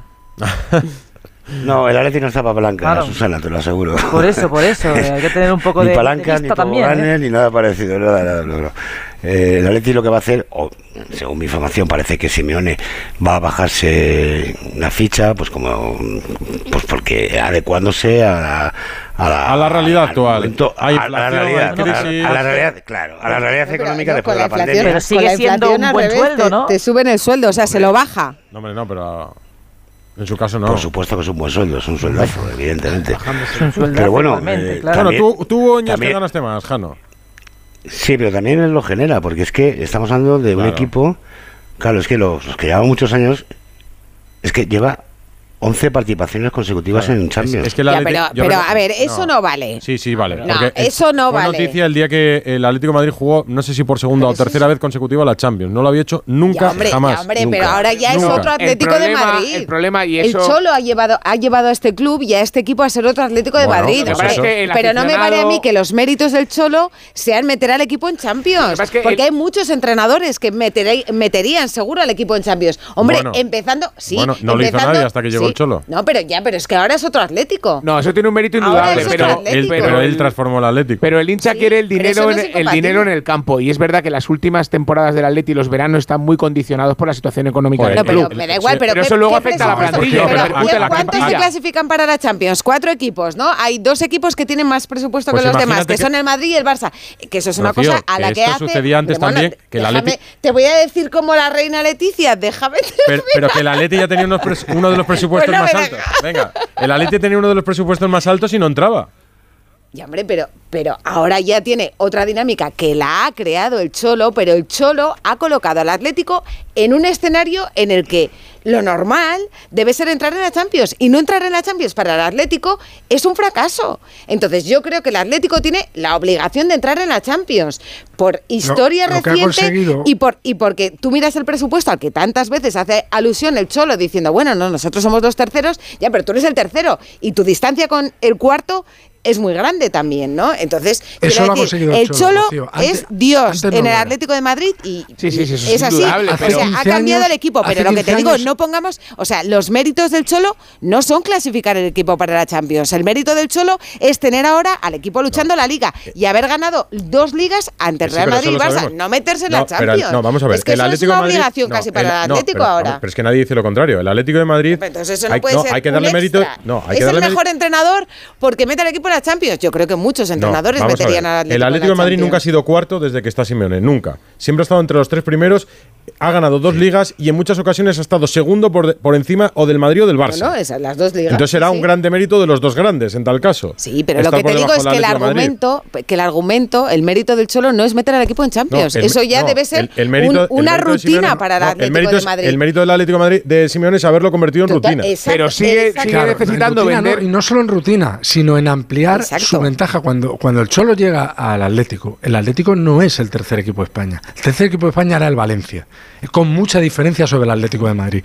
Porque el Atlético, pues bueno, en la última etapa de Gil, eh, había entrado en, un poco en, en combustión, y el Valencia, eh, con las dos ligas de Benítez, con las dos finales perdidas de Champions, le había adelantado, de manera temporal, pero le había adelantado para mí el mérito de Simeone y el legado que va a dejar Simeone es que ya es impensable, a mí no, yo no creo que en los próximos 10 o 15 años el Atlético caiga más atrás del cuarto puesto. O sea, no creo que se pierda con Simeone o con mi prima de Exacto, entrenador. eso es lo que digo va, yo. Va a estar siempre. Ya lo pero, pero ese mérito, esa, esa Pero es que no no se puede tener ese miedo. es- eh, Ya esa- esa Es que lo que no se puede pensar es que, Simeone. que, eso lo- eh, que él lo ha llevado al club, pero una vez Mm. que eso forma parte ya de la esencia, del espíritu, de la obligación Sí, de, sí. del club. Que es que si yo tengo la sensación también que hay como, como un miedo, como hay un miedo como a la era por Simeone, pero es verdad que dices, con ¿cómo el año que Hombre, hombre, el vacío que va a dejar cuando se vaya. pero si será un vacío emocional, Para el que venga es una papeleta muy grande. pero él ha conseguido dejar, yo creo que un club y un equipo, no, sobre hombre, no. todo, Y deportivo. Mira, es una,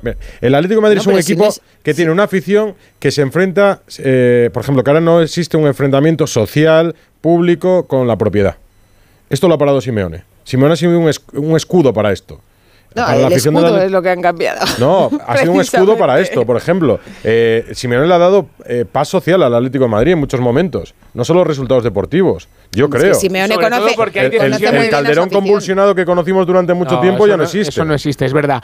Pero la propiedad sigue tomando decisiones en lo deportivo que perjudican mucho al nivel de la plantilla, verano Bueno, tras verano. Y, eso, y eso es por la necesidad y en económica. eso tampoco ¿eh? estoy tan de acuerdo, porque la plantilla del La Atlético de salida de Madrid en Carrasco, los por últimos ejemplo. años, en los últimos años habrá decisiones discutibles y habrá decisiones obligadas. La plantilla del Atlético de Madrid en los últimos años ha sido súper competitiva. Porque parece que Pero juega sí con que jugadores, mérito del Cholo. con A veces- jugadores pero de media tabla. Si plantilla. repasas los Es que, delanteros que ha tenido el Atleti, el mejor Diego Costa, Falcao, Pero, eh, pero Edu, Villa, está jugando Bitzel de central que no es central. Kun Agüero. No Bueno, tiene ya, un medio claro. centro definido, tiene que jugar claro. Coque que no lo Sí, es. sí, Eh, sí, tiene ya. carencias esa no, no, si las plantilla. carencias las conozco, Pero lo que si eso es destacamos mérito del poco Cholo. son los eh, aciertos del Atlético de Madrid. Pero bueno, que el Atleti vuelve mañana No, a la Liga. Hay una, hay- sí, hay, hay una cosa, Edu, perdóname, Alberto. eh, el Cholo reinventa, reinventa continuamente a los jugadores. Se ha marchado Carrasco y ahí están Lino y Riquelme.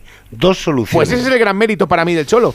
Mañana a las Es 9 que de la yo creo noche. que hasta él ha recuperado con- el ánimo. Muy, ¿no? rápida- muy de- rápidamente te digo, ha volado esta tarde a las 6 a Las Palmas de Gran Canaria con 20 convocados, 18 primer equipo, se han quedado fuera Lino, Memphis y Lemar que están lesionados, Reinildo que sigue cogiendo poco a poco la forma y Gerbich, el portero suplente que ha sufrido una indisposición, por eso viajan Gomis y Maestre. Va a entrar Barrios en el 11 titular por Saúl, no jugaba de titular desde el 19 de septiembre que se lesionó en Roma frente al Alacho y ante un equipo que juega muy bien al fútbol, la Unión Deportiva Las Palmas, que es muy ofensivo y mañana pues a lo mejor vemos dos estilos diferentes de juego, pero en un partido seguro atractivo. Y si el Atleti gana, pues dormirá líder. Pero eso va, a, no va a dejar de ser una anécdota y ya te digo yo, te adelanto, que si eso ocurre, Simeone no va a sacar pecho. No, No, no, es- no será una anécdota, será que este año sí el Atlético está compitiendo en la liga. de momento. Abrazo, No, de Jano. momento, claro. Otro para todos. Oye, aprovecho el Bola, látigo, bola Susana. del futuro No, esa no la tengo, tenemos. Edu. Eh, Abelardo y López Fra, un abrazo para todos. Un abrazo, gracias. Un abrazo. Un abrazo, buenas noches. Ya hablamos con la liga. Eh, Rafa Fernández, muy buenas. Hola, muy buenas, ¿qué tal? Nuevo capítulo del caso Rubiales. Hoy han declarado el seleccionador y dos miembros, uno ya ex miembro del Departamento de Comunicación, otro todavía en la Federación. Más declaraciones. Sí, sí, Luis de la Fuente, Pablo García Cuervo, que era el director de comunicación y que es uno de los damnificados de toda la crisis que se ha generado después del escándalo de la de esa final del Mundial, y eh, Enrique Yunta, que era su subdirector y que actualmente es el hombre responsable de la comunicación, digamos, del área más deportiva, eh, porque volvía también eh, Marisa González a ser la directora de comunicación un poco global y del área más institucional de la Real Federación Española de Fútbol. Bueno, eh, día en el que se ha visto al seleccionador, diga, digamos que, bueno, es una imagen que no gusta, ¿no? Porque tener que ir a declarar a la Audiencia Nacional eh, no es plato de buen gusto y Luis de la Fuente ha negado ser conocedor de ningún tipo de de ningún tipo de presión que, se hubiera ejercido sobre, sobre Jenny Hermoso. Se le ha preguntado, según las fuentes que, que hemos podido consultar, eh, en relación a una reunión que había con el Departamento de Integridad, eh, que fue el día que se, que se hizo ese informe de integridad que exculpaba a Luis Rubiales dentro de la federación, se le ha preguntado a Luis de la Fuente que por qué entró en esa sala cuando se estaba, eh, digamos, manteniendo esa reunión para elaborar ese informe. Y él parece que ha mantenido, según las fuentes que hemos podido hablar, que era para hablar de un asunto vinculado a la selección suya, a la selección masculina y no a la, a la femenina. Eh, bueno, eh, esas son las declaraciones de un Luis de la Fuente que ha dicho que se marchaba tranquilo y, contento después de su declaración. Y en cuanto a los responsables de comunicación, el tema es más, eh, digamos, peliagudo, más tenso, porque ahí está esa nota que, que se escribió y que, que según el director de comunicación en aquel momento, Pablo García Cuervo, es una nota que se escribe con el conocimiento, evidentemente, del presidente y con el visto bueno eh, de Jenny Hermoso. Parece claro que nadie niega que Jenny, a Jenny Hermoso se le enseñó. Mm, Y Jenny Hermoso en su, en su día dijo que, bueno, pues sí, que se le enseñó, pero que, que- que como que poco podía hacer y que, que estaba Haced lo que queráis. o coaccionada, ¿no? Ya. Exactamente, Mm. hacer lo que queráis. Eh, bueno, eh, también niega las presiones, eh, hay habido también algunos, eh, digamos, eh, momentos de tensión también dentro del propio Departamento de Comunicación. La responsable de prensa de, de la selección femenina eh, que estaba en ese, en ese mundial, Patricia Pérez, también había estado en esa reunión. Parece que hay ahí, mm, bueno, pues momentos de tensión entre el propio director de comunicación y la jefa de y la jefa de prensa de la selección femenina y esto pues termina como, como termina, ¿no? Eh, con momentos de, de altura, de, de que no sabemos muy bien cuáles son cuál es la verdad absoluta porque hay realidades paralelas, ¿no? Que cuentan que cuentan las dos las dos partes. Pues muchas gracias, Rafa Fernández. No es el último capítulo. No, no. Nos quedan muchos del caso queda Rubiales. instrucción, declaraciones y de todo. Una menos 20. Radio Estadio Noche. Rocío Martínez y Edu Pidal. Radio Estadio Noche. Rocío Martínez y Edu Pidal. Pues nos escucha ya Eduardo Inda. Buenas noches. Rocío, ¿cómo estamos? Muy buenas. Pues muy bien. Edu. Nosotros estamos, nosotros estamos muy bien. Y en semana de renovaciones está el Real Madrid. Pues sí, bueno, dos renovaciones esperadas, pero vamos a ver cuál continúa la próxima temporada, si hay, si hay llegadas eh, pues como la de Mbappé o tal vez la de Haaland, ¿no? Yo creo que eso puede alterar el statu quo de la plantilla y algunos de los que han renovado, pues a lo mejor podría saltar. Eh, eh, hablabais en el chiringuito esta semana de la posibilidad de que el Madrid vaya del objetivo Mbappé-Haaland para la próxima temporada en el Real Madrid. Claro, estábamos haciendo aquí unas cuentas, digo, Mbappé, Haaland, eh, Rodrigo, Vinicius. sobran jugadores en el campo, en la parte de adelante. Vienen, no, vienen, no juegan vienen defensas. Drick, viene Vamos a ver, Mbappé y, Rodri- y, y Vinicius son posiciones eh, dobladas. Rodrigo puede jugar por banda derecha. Haaland eh, no es excluyente con ninguno de los eh, otros eh, tres. Pero aquí el problema es que los dos costarían 500 o 600 millones de euros. Hay que decir que la temporada antepasada el Real Madrid tuvo hecho a Haaland y tuvo hecho a, a Mbappé y bueno, y Mbappé dijo que no quería compartir vestuario con Haaland, no quería ninguna estrella que le opacase. Haaland era pues es la gran estrella del fútbol mundial ahora mismo, eh, junto pues eh, con Mbappé y con, y con Bellingham pero en ese momento era la superestrella con, con Mbappé y él eh, vetó la llegada de Haaland que estaba hecha y por eso Haaland cuando ficha eh, por el Manchester City mm, establece una cláusula para poder salir en el año 2024 es decir que yo creo que uno de los dos por lo menos va a venir y lo de los dos pues eh, económicamente lo veo más complicado lo, de Pero ya Mbappé, digo que lo de Mbappé lo das por hecho. Bueno, por hecho no se puede dar ya con Mbappé, pero Pero es que Mbappé es un Judas de la vida, es un mentiroso patológico. Y estamos Yo muy cerca de enero la- ya, por cierto, ¿eh?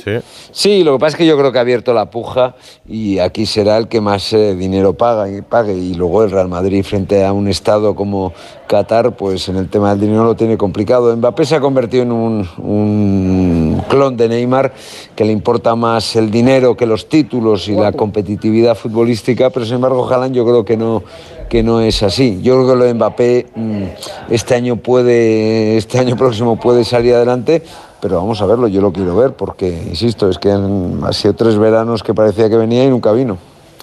Pues nos queda claro que, que para Eduardo Inda, Eduardo Inda prefiere a Haaland que a Mbappé. Sin ninguna duda. Yo también. Que Haaland te garantiza 55, 58, 52 goles por temporada, 60. Y eso. es mucha comida encima de la mesa eso. Sí, sí, son números de Cristiano y de Messi, ¿no? Es decir, eh, en fin, yo creo que es otro, otro, otro nivel. Y, y Mbappé es un jugador que si viene, eh, ya os lo avanzo, porque hay muchas posibilidades de que venga, pues acabará generando lío, sí o sí. Y lo veremos a la primera o la segunda temporada, porque querrá más dinero. Y luego las comparaciones, claro, es que Mbappé es un tipo que en, que en Francia gana 40 millones solo de salario, de salario base, 40 millones netos, pero hay que hablar de la prima de fichaje, eh, de la, en fin, o sea, es que si pones todos los pluses eh, eh, de Mbappé, estamos hablando de un jugador que gana 150, 170 millones netos por temporada. Y tanto. Gracias, Pues Inda. muchas gracias. Oye, y lo bien que, que nos lo estamos pasando con ese tic-tac de Mbappé. A mí, si viene, me va a dar pena, me va a dar pena que se acabe ese tic-tac de no quedan meses ni Pedrerol. nada todavía. Y 47. Radio Mayor de edad. I walk a lonely road, the only one that I have ever known. Don't know where it goes, but it's only me and I. Radio Estadio Noche. Rocío Martínez y Edu Pidal. Mira, nuestro siguiente protagonista es una de las personas a las que a mí más me gusta escuchar. Hombre, teníamos una charla pendiente y ahora que se habla cada vez y está cada vez más cerca la posible fecha del regreso de Rafa Nadal a las pistas en Australia. Tony Nadal, buenas noches. Hola, ¿qué tal? Buenas noches. ¿Qué tal? ¿Cómo estás? ¿Por casa has estado en, en París en el torneo o ya viajas No, lo no, menos no, posible? No, viajo lo, lo menos posible. Bueno, es- está terminando la temporada, para nosotros una temporada muy rara y, y triste, sin poder disfrutar de, de Rafa Nadal. ¿Para ti también habrá sido raro o no? Bueno, sí, porque es la primera vez que prácticamente Rafael no ha podido jugar en todo el año. Jugó a principio de temporada en el Open de Australia y poca cosa más. Pero bueno, al final hay que aceptar lo que viene. Yo cada vez que, que veo a Rafa, eh, cada vez que veo imágenes de él entrenando, me pongo contenta. Eh, las últimas las vi, las vi ayer. Eh, no sé tú cómo le ves. No, yo le he visto entrenar estos últimos días y la verdad es que está muy recuperado, bastante recuperado y con, con lo más importante, eh, lleno de ilusión por volver. Ya, no, no solo es un problema de Nadal, Tony, porque han estado fuera Berretini, eh, Kyrgios, eh, problemas también para Alcaraz, para Sinner, para Djokovic. Eh, ¿Es un problema del circuito de la ATP que haya demasiados partidos por, por temporada o, o no ese es el origen? No, no, no creo que sea un problema de, de un exceso de partidos, Mm. porque partidos eh, creo que los había antes también. Yo, creo que el problema es la velocidad de la pelota. Ya. Cuando una bola va tan rápida, hay un momento en que algo del cuerpo empieza a fallar, o, o bien, no sé, o bien te colocas tarde o y haces un gesto brusco. Y yo lo he dicho en muchas ocasiones, no es posible que uno se, mm, haciendo deporte se lesionen tanto. He visto ahora en el Open de, bueno, yo, yo tengo el jugador con el que colaboro, Sí, Aliasim. pues ta- también prácticamente todo el año con problemas de rodilla. Sinner he visto que ha dejado ahora. Claro, es, por eso decía que la ATP tiene muchos frentes abiertos, porque eh, la retirada de Sinner en París, que ayer gana su partido, termina a las dos y media de la mañana, dos y media de la madrugada y hoy tenía que jugar a las cinco, y se niega a jugar. O sea, ¿esa decisión la entiendes, por ejemplo? Bueno, como al final yo la he visto muchas veces, no sé qué decirte. Yo he visto en muchas ocasiones a los eh, Rafael, recuerdo un año en el Open de Australia que acabamos, llegamos al hotel a las cuatro y media de la madrugada. Son cosas que pasan habitualmente, pero claro es que no es no es lo preceptivo, sería otra cosa, pero no sé qué decirte. En este caso, pues es un poco extraño que después de jugar hasta altas horas de la madrugada después tengas que, que seguir al día siguiente otra vez eh, pronto, pero es lo que marca la competición.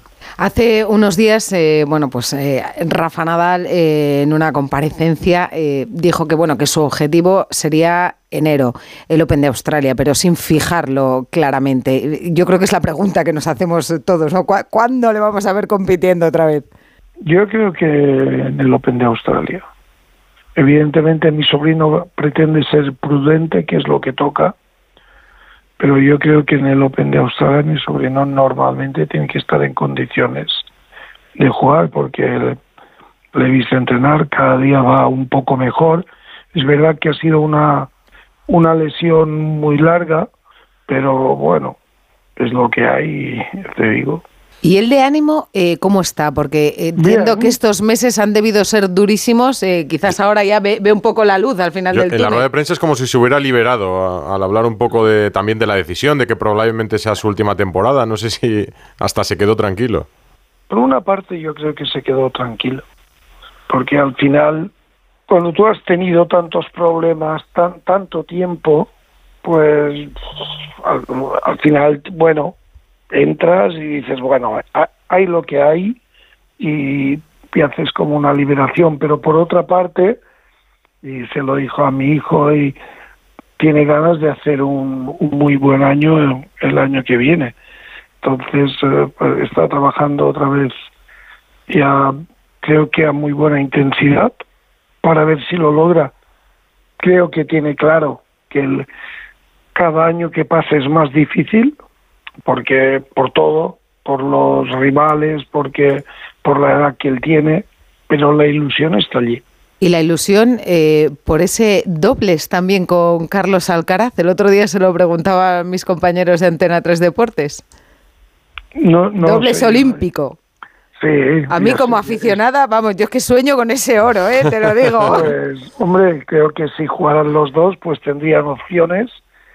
Ah, si Rafael está en condiciones, pues que, que sería una muy buena pareja. Ah, doy por sentado que Carlos estará en buenas condiciones, así es que ya veremos a ver si hay posibilidad de ganar un, un oro olímpico en individuales o en dobles. Mm, Volver a competir en, en Australia. eh, para alcanzar el mejor nivel de Rafa en verano y luchar por Roland Garros, que, que puede que sea el objetivo, digamos, más a mano para el rey de la tierra batida, o no, o ya desde el principio. Bueno, yo creo, a ver, eh, eh, él, será, él es consciente de que la situación es complicada, porque cuando llevas, él va a llevar, cuando empiece el Open de Australia, me imagino que intentará jugar algunos torneos. Yo doy por sentado que vaya, pero no lo sé. ¿eh? Pero digo, ahora pongamos que consigue llegar y que juega. Pues no será fácil después de tanto tiempo sin competir ponerte a jugar con una con un problema añadido. Ahora cuando Rafael regresa a las pistas no irá de cabeza de serie. Cuando no vas de cabeza de serie te puede tocar desde el primer momento te puede tocar un jugador eh, de alto nivel. Yo yo lo decía en o lo he dicho en distintas ocasiones, cuando Rafael jugaba un gran slam, aunque fuera sin una gran preparación, los primeros días que le tocaba algún rival más, más asequible, pues le permitía llegar a cuartos ya con un cierto rodaje y a partir de aquí él se volvía peligroso, pero claro, en esta ocasión pues es más difícil porque va a haber, no va a haber puede- rodaje. porque te puede tocar cualquiera, pero ya veremos. Eh, esta semana Djokovic eh, en una entrevista en Francia eh, decía que, que, bueno que Nadal y él eh, no son amigos, pero que se tiene mucho respeto y que esperaba que, que después de sus carreras que puedan tomar, decía, una copa en la playa y hablar de la vida. Y yo es que he visualizado ese momento. Bueno, es, es que yo no concibo que con gente con la que has convivido durante tantos años, con eh, gente que te has eh, que has tenido que enfrentar en tantas ocasiones, has luchado por lo mismo, que no no ya no respeto, sino que le, le tengas aprecio, que es lo normal, porque el respeto yo creo que se tiene que tener a todo el mundo, seas muy bueno, seas o no seas tan bueno, pero que lo normal es que tú cuando acabes la carrera te apetezca en algún momento pues tomarte una copa o con eh, Djokovic o con eh, Federer. con Federer o, o con David Ferrer, bueno, con David Ferrer no porque hay mucha amistad, pero me digo, ya no, no sería diferente, pero con toda la gente que has convivido y que has luchado por lo mismo y que habéis compartido tantos momentos, para mí esto es lo normal. Y, y creo que va a pasar así porque yo espero que cuando acaben todas sus, sus carreras, pues en alguna ocasión pues de veteranos vuelvan a coincidir y rememoren lo que han vivido y las situaciones y pues y con supongo que con un punto de nostalgia revivan el, la final aquella o la otra. Ya, e- es una pena eh, que no haya podido luchar estos últimos meses porque a Djokovic sí que se le ve fresco como una lechuga. no perdona Bueno, una. No, la verdad es que Djokovic tiene, bueno, lo primero tiene un físico increíble, después tiene una calidad eh, tenística pues casi infalible, porque después de tanto tiempo pues evidentemente yo dije una cosa, yo decía que, que él no estaba de acuerdo con lo que yo dije, yo, yo dije que el nivel de Djokovic no es el mismo de antes y, y es normal, pero sin ser el mismo de antes sigue estando el número uno. con lo cual tiene un nivel increíble, sigue teniéndolo. ¿Sabes que le regalaron a Rafa Nadal una camiseta del Manacor Es para, verdad, sí, para su lo vi. niño? ¿Tú estabas, Tony, o no? Sí, sí, sí, sí, fui a ver el partido, lo que me tuve que ir en el minuto 20 de la segunda parte, pero sí que vi el... eh, Bueno, cuando nos metieron el segundo gol, bueno, después de, del primer gol ya estaba prácticamente complicada, muy complicada la, la eliminatoria, pero sí que tuve la, fui allí a verlo. Y, y en el clásico, en el Barça Real Madrid de la semana pasada, También, también la vi. ¿sufriste? Yo no sufro mucho No. por el... Por el, eh, ya sufrí suficiente con mi sobrino en el- 27 en el- años. en el palco y pero Hombre, eh, disfrutaste eh, más que sufriste, ¿eh? También, ¿no? no, ¿No? no, porque yo soy del Barcelona. Claro, No, no, Eh, digo yo- con, no, digo con Ah, Nadal. con Rafael. Ah, con Nadal, Rafa. Nadal. Bueno, no creas, porque en el en el tenis siempre sufres, en los familiares. No es como en el en el tenis juegues contra quien juegues, tú sabes que la, la cosa puede cambiar en un tristras. Eh, yo he visto partidos que parecían ganados, perderse, per- partidos que parecían perdidos, pues remontarse. Claro, mm, hasta que no acaba el partido, pues tienes este sufrimiento. En el caso del fútbol es diferente porque cuando vas 3-0 dices, bueno, aquí tranquilo que ya no nos ganan. Oye, ¿es, es, ser- eh, ¿es complicado ser culé ahora mismo con el caso Negreira y todo lo que se ha salido en los últimos meses o no? Bueno, yo creo que no. Yo soy, a mí me gusta ser crítico con los míos, Mm. no más que con los rivales. Eh, el caso Negreira, yo creo que atañe más eh, a las personas que a la entidad. La, la, la la entidad está muy por encima de las personas y, y en este caso, pues a mí no me gustan las trampas y tengo muy claro que el Barcelona ganó todos los años que ganó eh, por la calidad de sus jugadores. Con Negreira o sin Negreira se habría ganado lo que evidentemente yo- yo estoy de acuerdo, Tony. no- Sí, dime. No, que estoy de acuerdo, pero que, como dices, eh, la institución está por encima de las personas. El problema es que algunas personas, como Laporta, siguen en el Barça, cuando fueron protagonistas sí. en el primer mandato. Evidentemente, pues un error que hay que asumir, pero la realidad es, me mantengo, el Barcelona está por encima y creo que todos los años de historia del Barcelona pues, es una mancha grande que, que, que han puesto una serie de gente en la entidad que espero que más pronto que tarde pues eh, se disipe. Yo lo- la información que tengo que es la que tengo a nivel de, periódico, pues hombre, muy ético no es pagar a un al vicepresidente de la federación, la mujer del César tiene que ser honrada y además parecerlo. Parecerlo. Si es que, bueno, claro, como se nota también Tony Nadal que se dedica a dar eh, a dar charlas, ¿no? Eh, a la gente de, de motivación. Y por cierto, eres tan polifacético que yo he visto que hace unas semanas has salido en el Ola. ¿En eh, el además, Ola? en el Ola. Es que yo Ah, creo que ¿y no, no eres nadie aquí No, no, no. si no has salido en el Ola. ¿Tú has salido en el No, Ola? yo Edu? no he salido en el tampoco he salido todavía. Pero Yo- Tony Nadal sí, sí ha salido porque te embarcas, eh, estabas ahí muy elegante con tu familia. qué? ¿Con qué? Ah, porque te embarcas en una nueva aventura. Si es que es un hombre Anda. orquesta, Tony Nadal. No, no, no, para nada, para nada. Ahora en el mundo pasa- de la moda. No, por, no, no, no, es, no es tan así. Unos jóvenes que querían montar un, o montaron un- una marca de ropa, se pusieron en contacto conmigo porque es ropa de carácter mediterráneo.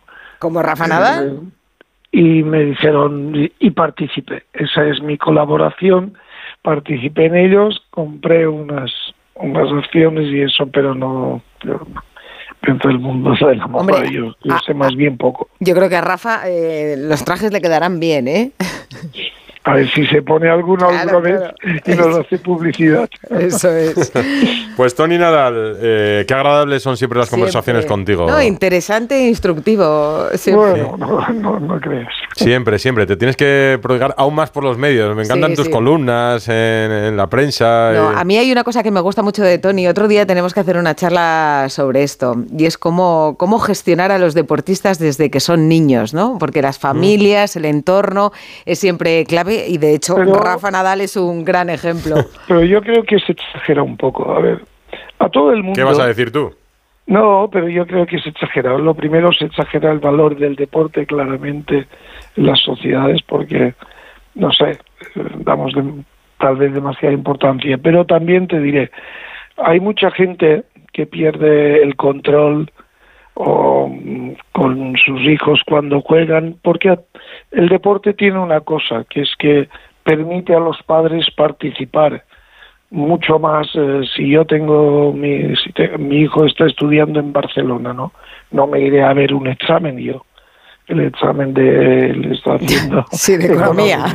claro no no me iré a ver el examen. En cambio si jugara un partido de fútbol voy a verlo. Y como además el deporte es eh, es fácil de entender pues a todos nos permite participar. Eso por una parte. Después qué pasa la gente cuando tiene éxito, y no solo los deportistas, lo vemos eh, gente de éxito en la política, gente de éxito en los negocios o en el mundo del arte, de la música, pues se destornillan y, y- y dimensionan su, su personalidad o la, y, y claro, no, no, no son objetivos con su persona, ¿no? Pues esto le pasa a un deportista, pero también le pasa a todo el mundo. Encima los deportistas tienen otro problema, que es que normalmente tienen éxito cuando son muy jóvenes. El éxito de joven es más malo, es más difícil de administrar que cuando ya tienes una cierta edad. Tony, que por hablemos eso pronto. pones un Tony Nadal en tu vida y ya No, lo no, no llevas creas, no todo lo pongas. fenomenal. Un abrazo, Tony. Muchas gracias. Un abrazo. De acuerdo, un abrazo. Adiós. Radio Estadio Noche. Sí, hombre, ¿Ah, sí, sí? mi- mira que, que- que bien vestido viene. y todo. Elegante, elegante. La gala de marca, creo, Raúl. ¿Qué tal? Buenas noches. Muy sí, buenas. eh, la gala del deporte femenino del diario Marca, en la que nuestros compañeros, pues evidentemente han querido tener un protagonismo con el fútbol, eh, tanto por el mundial conquistado este verano como por los éxitos del Fútbol Club Barcelona, con el balón de oro de, de Aitana Bonmati de hace unos días. Eh, bueno, pues había una amplia representación del fútbol, pero también de otros deportes, pues por ejemplo con Elisa Aguilar, la presidenta de la Federación Española de Baloncesto, con Susana Rodríguez o con Ona Carbonell, que ahora ha recibido ya el premio por toda su carrera como ex deportista, eh, algo que es muy raro porque lleva toda la vida recibiéndolos como deportista, pero ahora ya que, que ha pasado al lado contrario, pues lo sigue recibiendo y con mucho mérito. Pero claro me sí. gusta, me gusta mucho el nombre del premio. Citius Altius Fortius. Sí, sí, ¿Eh? A mí lo que se me hace raro es, en lugar de presentarla como deportista, o sea, por sus medallas, como, claro, decir, eh, presidenta de la Comisión de Maternidad y Deporte del Comité Olímpico Español, Ona Carbonell, buenas noches. Buenas. ¿Qué tal? Buenas noches. ¿Se te ¿Cómo hace raro que te presentemos con este cargo y no con las medallas? Un poquito, todavía, todavía no me hago la idea. Eso de, de ex deportista me suena todavía un poco raro. El, el Comité Olímpico Español ha, ha elevado esa propuesta al COI para la creación de un espacio en la Villa Olímpica de los próximos Juegos de París para que los deportistas con hijos menores de 18 meses puedan ofrecerles lactancia. Eh, porque tú, por ejemplo, tuviste que interrumpir la lactancia en los últimos Juegos. Sí, para ir a Tokio. Sí. Bueno, a ver, hemos hace un, me- un año y poco creamos la comisión y donde hay deportistas, entrenadoras, eh, doctoras y hemos estado trabajando bastante. Lo que pasa es que ya sabéis que cualquier cambio no es fácil de hacer, ¿no? Y ahora sí que hemos trasladado la petición de, mm, a ver, varias cosas. Sobre todo, lo primero, que mujeres deportistas con bebés de entre 0 y 18 meses sean lactantes o no, porque creemos que aunque a lo mejor no sea una madre lactante o un bebé lactante eh, de 0 a 18 meses, son bebés muy pequeños como para estar un mes eh, alejado de su madre y para que la madre pueda competir al máximo nivel, pues que hay, exista en la Villa Olímpica eh, un cuidado para esos bebés, obviamente también salas de lactancia y que esa deportista pueda acudir a su gran cita con, con el bebé. También, obviamente, queremos que eso pase en mundiales, europeos, etcétera. Bueno, algo parecido eh, vimos eh, en este Mundial de Fútbol, porque, por ejemplo, algunas jugadoras como Iván Andrés, Iván Andrés se llevó a su bebé de, de un mes. Eh, Claro. Estuvo allí, estuvo allí en, en Sydney. Irene Paredes también eh, se llevó a su, a su hijo, ¿no? Sí, sí, claro. O sea, a- al final eh, yo creo que el deporte evoluciona muchísimo eh, en muchos aspectos, como prácticamente todos, ¿no? En rendimiento, eh, en nutrición, indumentaria, eh, biomecánica, ¿no? y muy poco a nivel de conciliación, ¿no? Y eh, trabajamos muchas cosas dentro de la comisión y dentro de las jornadas que también impartimos en el COE, pero um, hemos creído importante al menos pues intentar llevar a cabo dos o tres cosas de las más importantes, porque bueno, al final para empezar... Pero a- esto, porque esto como madre, ¿qué supone? Eh, ¿Angustia mucho? ¿Puede afectar al rendimiento estar lejos de, de un niño tan pequeño? Sobre todo lo que supone es que estamos hablando que el deporte es un te jubilas, por decir algo, muy, muy pronto, ¿no? Y no poder conciliar, que la conciliación no sea real, significa que muchas mujeres se plantean el tener que renunciar o no a una cosa u otra, ¿no? Lo primero, estos cambios ayudarán a visibilizar y a que realmente no tengas que renunciar a la maternidad por ser deportista de élite o de renunciar a tu profesión por ser madre. Eh, ahora Pau Gasol será el encargado de trasladar esta petición al COI como miembro de esa comisión de atletas del, del Comité Olímpico Internacional, pero eh, ¿cuáles son los siguientes pasos? Porque vuestra propuesta ya está hecha, pero ahora ¿qué tiene que pasar para que esto sea una realidad en, en París, Ona? Pues estos pasos son los que yo desconozco un poco. sé que aparte de Pau, que, que es una gran baza que tenemos también, pues está Marisol, hay varios miembros del Comité Olímpico Internacional que nos van a intentar ayudar. Eh, también, pues como os decía, con las federaciones internacionales. También nosotros a nivel España, pues hemos puesto esta red de, de profesionales específicos durante la etapa de pre y postparto a cualquier deportista que se encuentre en esta situación, ¿no? Porque una de las cosas que más me chocó es lo que os decía antes, ¿no? La evolución del deporte y el, y el estar embarazada y decir, bueno, ¿y cómo tengo que entrenar? Y nadie sabía, no tenía, ¿no? O el suelo pélvico, ¿no? Pues es que no, no, no tienes este servicio o el, la lactancia y ponerlo en Google y cero resultados en el buscador, ¿no? Y un poco lo que se busca o lo que intentamos es, es que todos aquellos deportistas que se encuentren en el pre o el posparto eh, tengan unos profesionales a los que puedan acudir y les puedan ayudar a, a conseguir el máximo rendimiento, estabilidad y facilidad. ¿no? Eh, hablabas Y antes de que, profesionalidad. de que eh, eran menores de 18 meses, aunque no, eh, no fueran lactantes. Eh, pero Sí. ¿esto es solo para las deportistas mujeres o también para los deportistas hombres que sean padres de, Claro. de bebés? Sí, sí, debería ser para ambos. Es una muy buena pregunta. Sí que lo hablamos.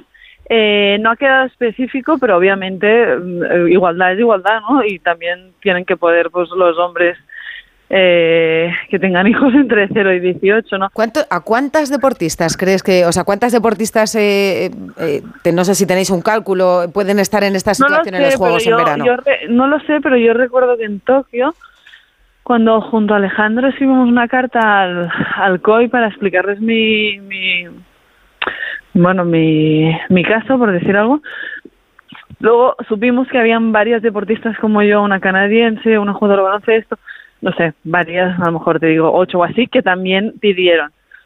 Eh, mamás que compiten en unos juegos con bebés entre 0 y 18, no sé decirte de cara a París cómo está el, el... No lo sé. Lo que tengo clarísimo es que cuantas más cosas avancemos, o sea, cuanto más avancemos, serán más las madres que, que, que irán, porque esto lo hemos visto muy en el fútbol y en todos lados, ¿no? Cuando más se visibiliza, cuantas más herramientas, cuanta más seguridad le das a ese deportista, a ese atleta, más son las madres que, que concilian, ¿no? Eh, Ona, Ona, yo creo que, que se ha convertido en un símbolo eh, para las mujeres más allá del deporte, porque has normalizado, por ejemplo, la lactancia, publicando imágenes en tus redes sociales. Entonces, me imagino que habrás recibido mensajes no de deportistas solo, sino de mujeres normales, ¿no? Que sienten que, que lo que tú estás ha- haciendo está abriendo camino para todas. Sí, sí, de mujeres y hombres. recuerdo con el documental que, que me hicieron, ¿no? De, de mi experiencia personal, que, que, que estaba en 70 países y en 6 o 5 idiomas. mogollón de lo chulo también de personas eh, hombres y mujeres de otras profesiones también porque al final el deporte es un reflejo no de la sociedad y y al final pues nos- nosotras estamos luchando reivindicando nuestro pequeño mundo pero está claro que la conciliación se coge en pinzas con la mayoría de profesiones no y ojalá pues podamos cambiar un poco eh, eh, en la sociedad en sí no Oye, Ona, eh, probablemente esto si te lo cuenta cuando tú tenías 14 o 15 años y tenías que mm, escuchar muchas veces que para ser deportis- deportista de élite había que sacrificar eh, cosas de gente que tiene en su vida normal, igual no te lo habías creído. ya, sí, sí, la verdad es que no, supongo que no me habría imaginado nada de lo que luego he ido viviendo y descubriendo, ¿no? Pero, pero estoy feliz de, de y agradecida también porque soy una privilegiada, ¿no? Porque yo sí que he podido conciliar y he tenido herramientas, ayudas y un equipo increíble de profesionales que, como hablábamos antes, el 99% de las mujeres no lo tienen, ¿no? Entonces, me siento agradecida y intentamos luchar todas nosotras y en esta comisión para que las que vengan tengan el camino un poco más fácil, ¿no? Pues nada, eh, te escuchaba picar al timbre, ¿te han abierto el portal? Sí. La mejor forma de acabar esta entrevista sería que entraras en casa ya, tu niño esté despierto y ya acabamos la No, entrevista. no, no, he entrado en un parking, todavía me queda camino. Ah, bueno, bueno, pues nada, ya te dejamos descansar que no son horas, aunque has llegado tarde a Barcelona. Ona Carbonell, muchísimas gracias. Gracias. a vosotros. Un Adiós. Radio Estadio Noche. Rocío Martínez y Edu Vidal. Ayer nos contaba Carlos Ares la cantidad de argentinos, 10.000 dijo que iban a viajar a, a No, no, Brasil. 10.000 tenían entradas, luego les dieron otras 10.000 entradas, pero iban a viajar como 100.000 o así. Carlos Ares, buenas noches. Hola, buenas noches, ¿cómo están? ¿100.000 habías dicho? De- no, 20.000 entradas vendidas en, en unas pocas horas, pero habría otras más generales que se estaban vendiendo. Igual se calcula que va a haber muchísimos hinchas del Boca que no tienen entrada, que viajan igual. Eh, Pero sí que hablan de 100.000 en Argentina, ¿no? Sí, se estima 100.000. Lo que pasa es que luego de los incidentes de hoy habrá Eso que ver es. también si algunos quieren viajar porque se, pues, se ha puesto eh, de alto riesgo estar allí sin entradas, además, aunque el, el prefecto de Río habilitó el Zambódromo, como sucedió en el Mundial 2014. eh, hay, junto al Zambódromo hay un- unos terrenos que se llaman Tierra de Zamba, tierra del- de, de Zamba, donde se puede acampar y le van a permitir acampar a los que lleguen sin entradas. Mm. El Zambódromo también ocupará en ese lugar, así que el Zambódromo tiene capacidad para más de 70.000 personas. Hombre, y, aún- y ahí que- uno solo puede estar animado. Cuéntanos cómo han sido esos incidentes, porque han sido en la playa, en las playas de Copacabana. Estaban ahí los aficionados de Boca Junior y aficionados de Fluminense les hicieron una, una emboscada. Sí, se veía venir por las amenazas que se cruzan en redes sociales. Los aficionados del Boca se convocan en el puesto 2 de Copacabana, donde hay un, puesto que se llama justamente Kiosco Buenos Aires, y estaban ahí, eh, se, se fueron sumando, pero también llegaron ahí los, este, una lo que sería la, torcida del Fluminense, que también son una cantidad enorme de, de aficionados. Eh, los hinchas argentinos dicen que la policía los vio venir, que los veía circular por ahí y que les dejaron la, la playa liberada para que los pudieran atacar. Finalmente había una amenaza que se dio en redes sociales que se llama Operación Plaza, eh, Operación Playa Limpia, que habían Ostras. anunciado la- los torcedores del Fluminense diciendo, bueno, este, a los racistas un- una, una trompada en la boca. Eh, y bueno, finalmente ocurrió, toda esa tensión se desbordó hoy en la playa de Copacabana, eh, atacaron a los hinchas del Boca, los hinchas del Boca respondieron, tiraron reposeras, tiraron botellas de cerveza y la policía finalmente intervino para correrlos a todos, dispararon gases lacrimógenos, eh, detuvieron a personas, hay todavía tres personas detenidas, eh, eh, también un, un aficionado brasileño, tres argentinos y un aficionado brasileño. Eh, los argentinos denuncian que fueron heridos, golpeados, que hay gente que perdió sus, sus gafas, lentes de contacto y, al, mu- y, al- y les robaron celulares. Sobre todo celulares además donde tenían el QR de las Ah, entradas, con, la, con lo cual eh, la situación para ellos se volvió No, mucho más claro. grave. Así que esa, eso terminó mal hoy con corridas y gases lacrimógenos y demás. Y eh, supongo yo que esto va a alertar también a los, a los que pensaban viajar mañana para, para ver si realmente lo hacen. Lo- mañana a las 4 de la tarde quizás el pu- otro punto de tensión, los hinchas del Boca se habían convocado a las 4 de la tarde mañana justamente en el puesto 2 de Copacabana para hacer lo que llaman el banderazo. Sí, la- el recibimiento. Como no pueden acercarse al Hotel Hilton de Barra de Tijuca, donde está el Boca, habían dispuesto a hacerlo ahí. Veremos mañana qué pasa ahí, cómo actúa la policía. Ya habían sido alertados también los hinchas de que la policía no iba a tener contemplaciones para ellos. Así que la situación está muy delicada y el sábado a la mañana llega la barra oficial del Boca, la temible 12. Mm, Pues fíjate, si a dos días y sin la barra todavía allí, con muchos aficionados todavía por llegar, bueno, No, en por fin. lo menos que sirva para calmarse y que alguno le frene en el viaje. ¿Nos cuentas después del fin de semana El cómo ha ido el domingo. partido de los incidentes? Abrazo, Carlos. De acuerdo, Un abrazo para placer. A ver, a mí no me estreséis. Yo digo, pero Bustillo, Bustillo no viene ya. Y me dice Edu, no, es que le gusta entrar con la Bustillo sintonía. le gusta sentarse cuando le estás dando las buenas noches. Eso es la sintonía, ¿no? Y todas esas cosas, como siempre. Yo sé, es que yo soy de las que llega dos y ahora me, tri- trinca la expansión que tenía yo aquí repasando la bolsa y se lo lleva. Eso es que tenéis pasta si leéis de la expansión, ¿no? No, yo cuido de la de Bustillo. Hay que leer de todo. Y hay que escuchar de todo. Por ejemplo, ya ha llamado la atención las declaraciones de Fernando Alonso, porque estos días se hablaban Uy. rumores que si Red Bull. y- Vamos, estamos y de- todos ahí. Claro, claro, ¿de dónde ha salido esto? Pues hoy- en seco, ¿eh? Claro, claro. Hoy le han preguntado a Fernando Alonso. Sorprendido en primer lugar porque no, no leí muchas cosas, estuve un poco desconectado con tanto viaje y lo, me actualizaron hoy, un poco sorprendido y un poco decepcionado también, pero bueno, eh, rumores siempre va a haber en la Fórmula 1.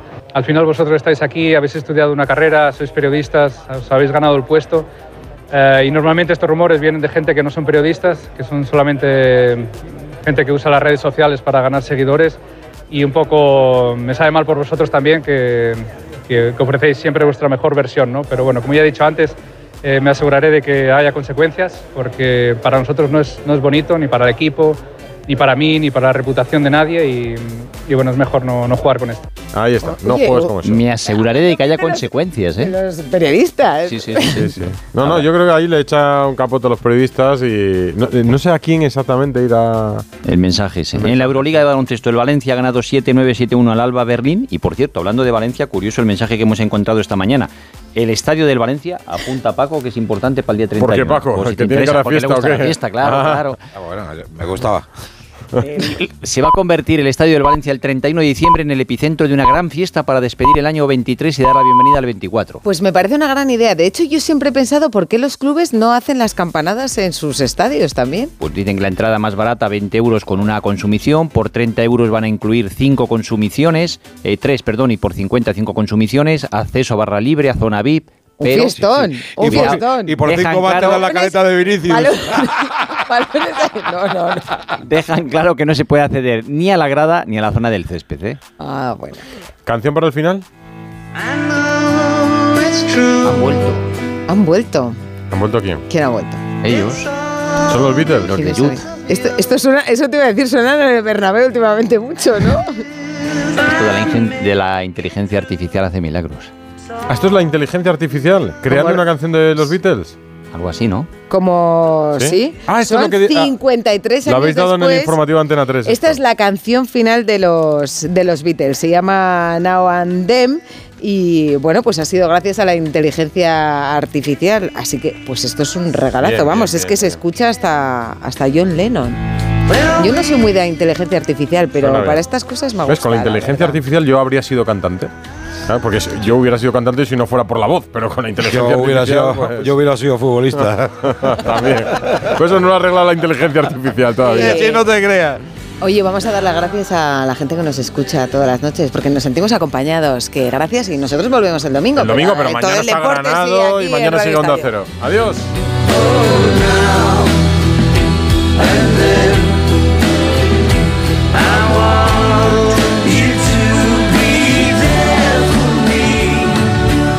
Radio Estadio Noche. Rocío Martínez y Edu Pidal.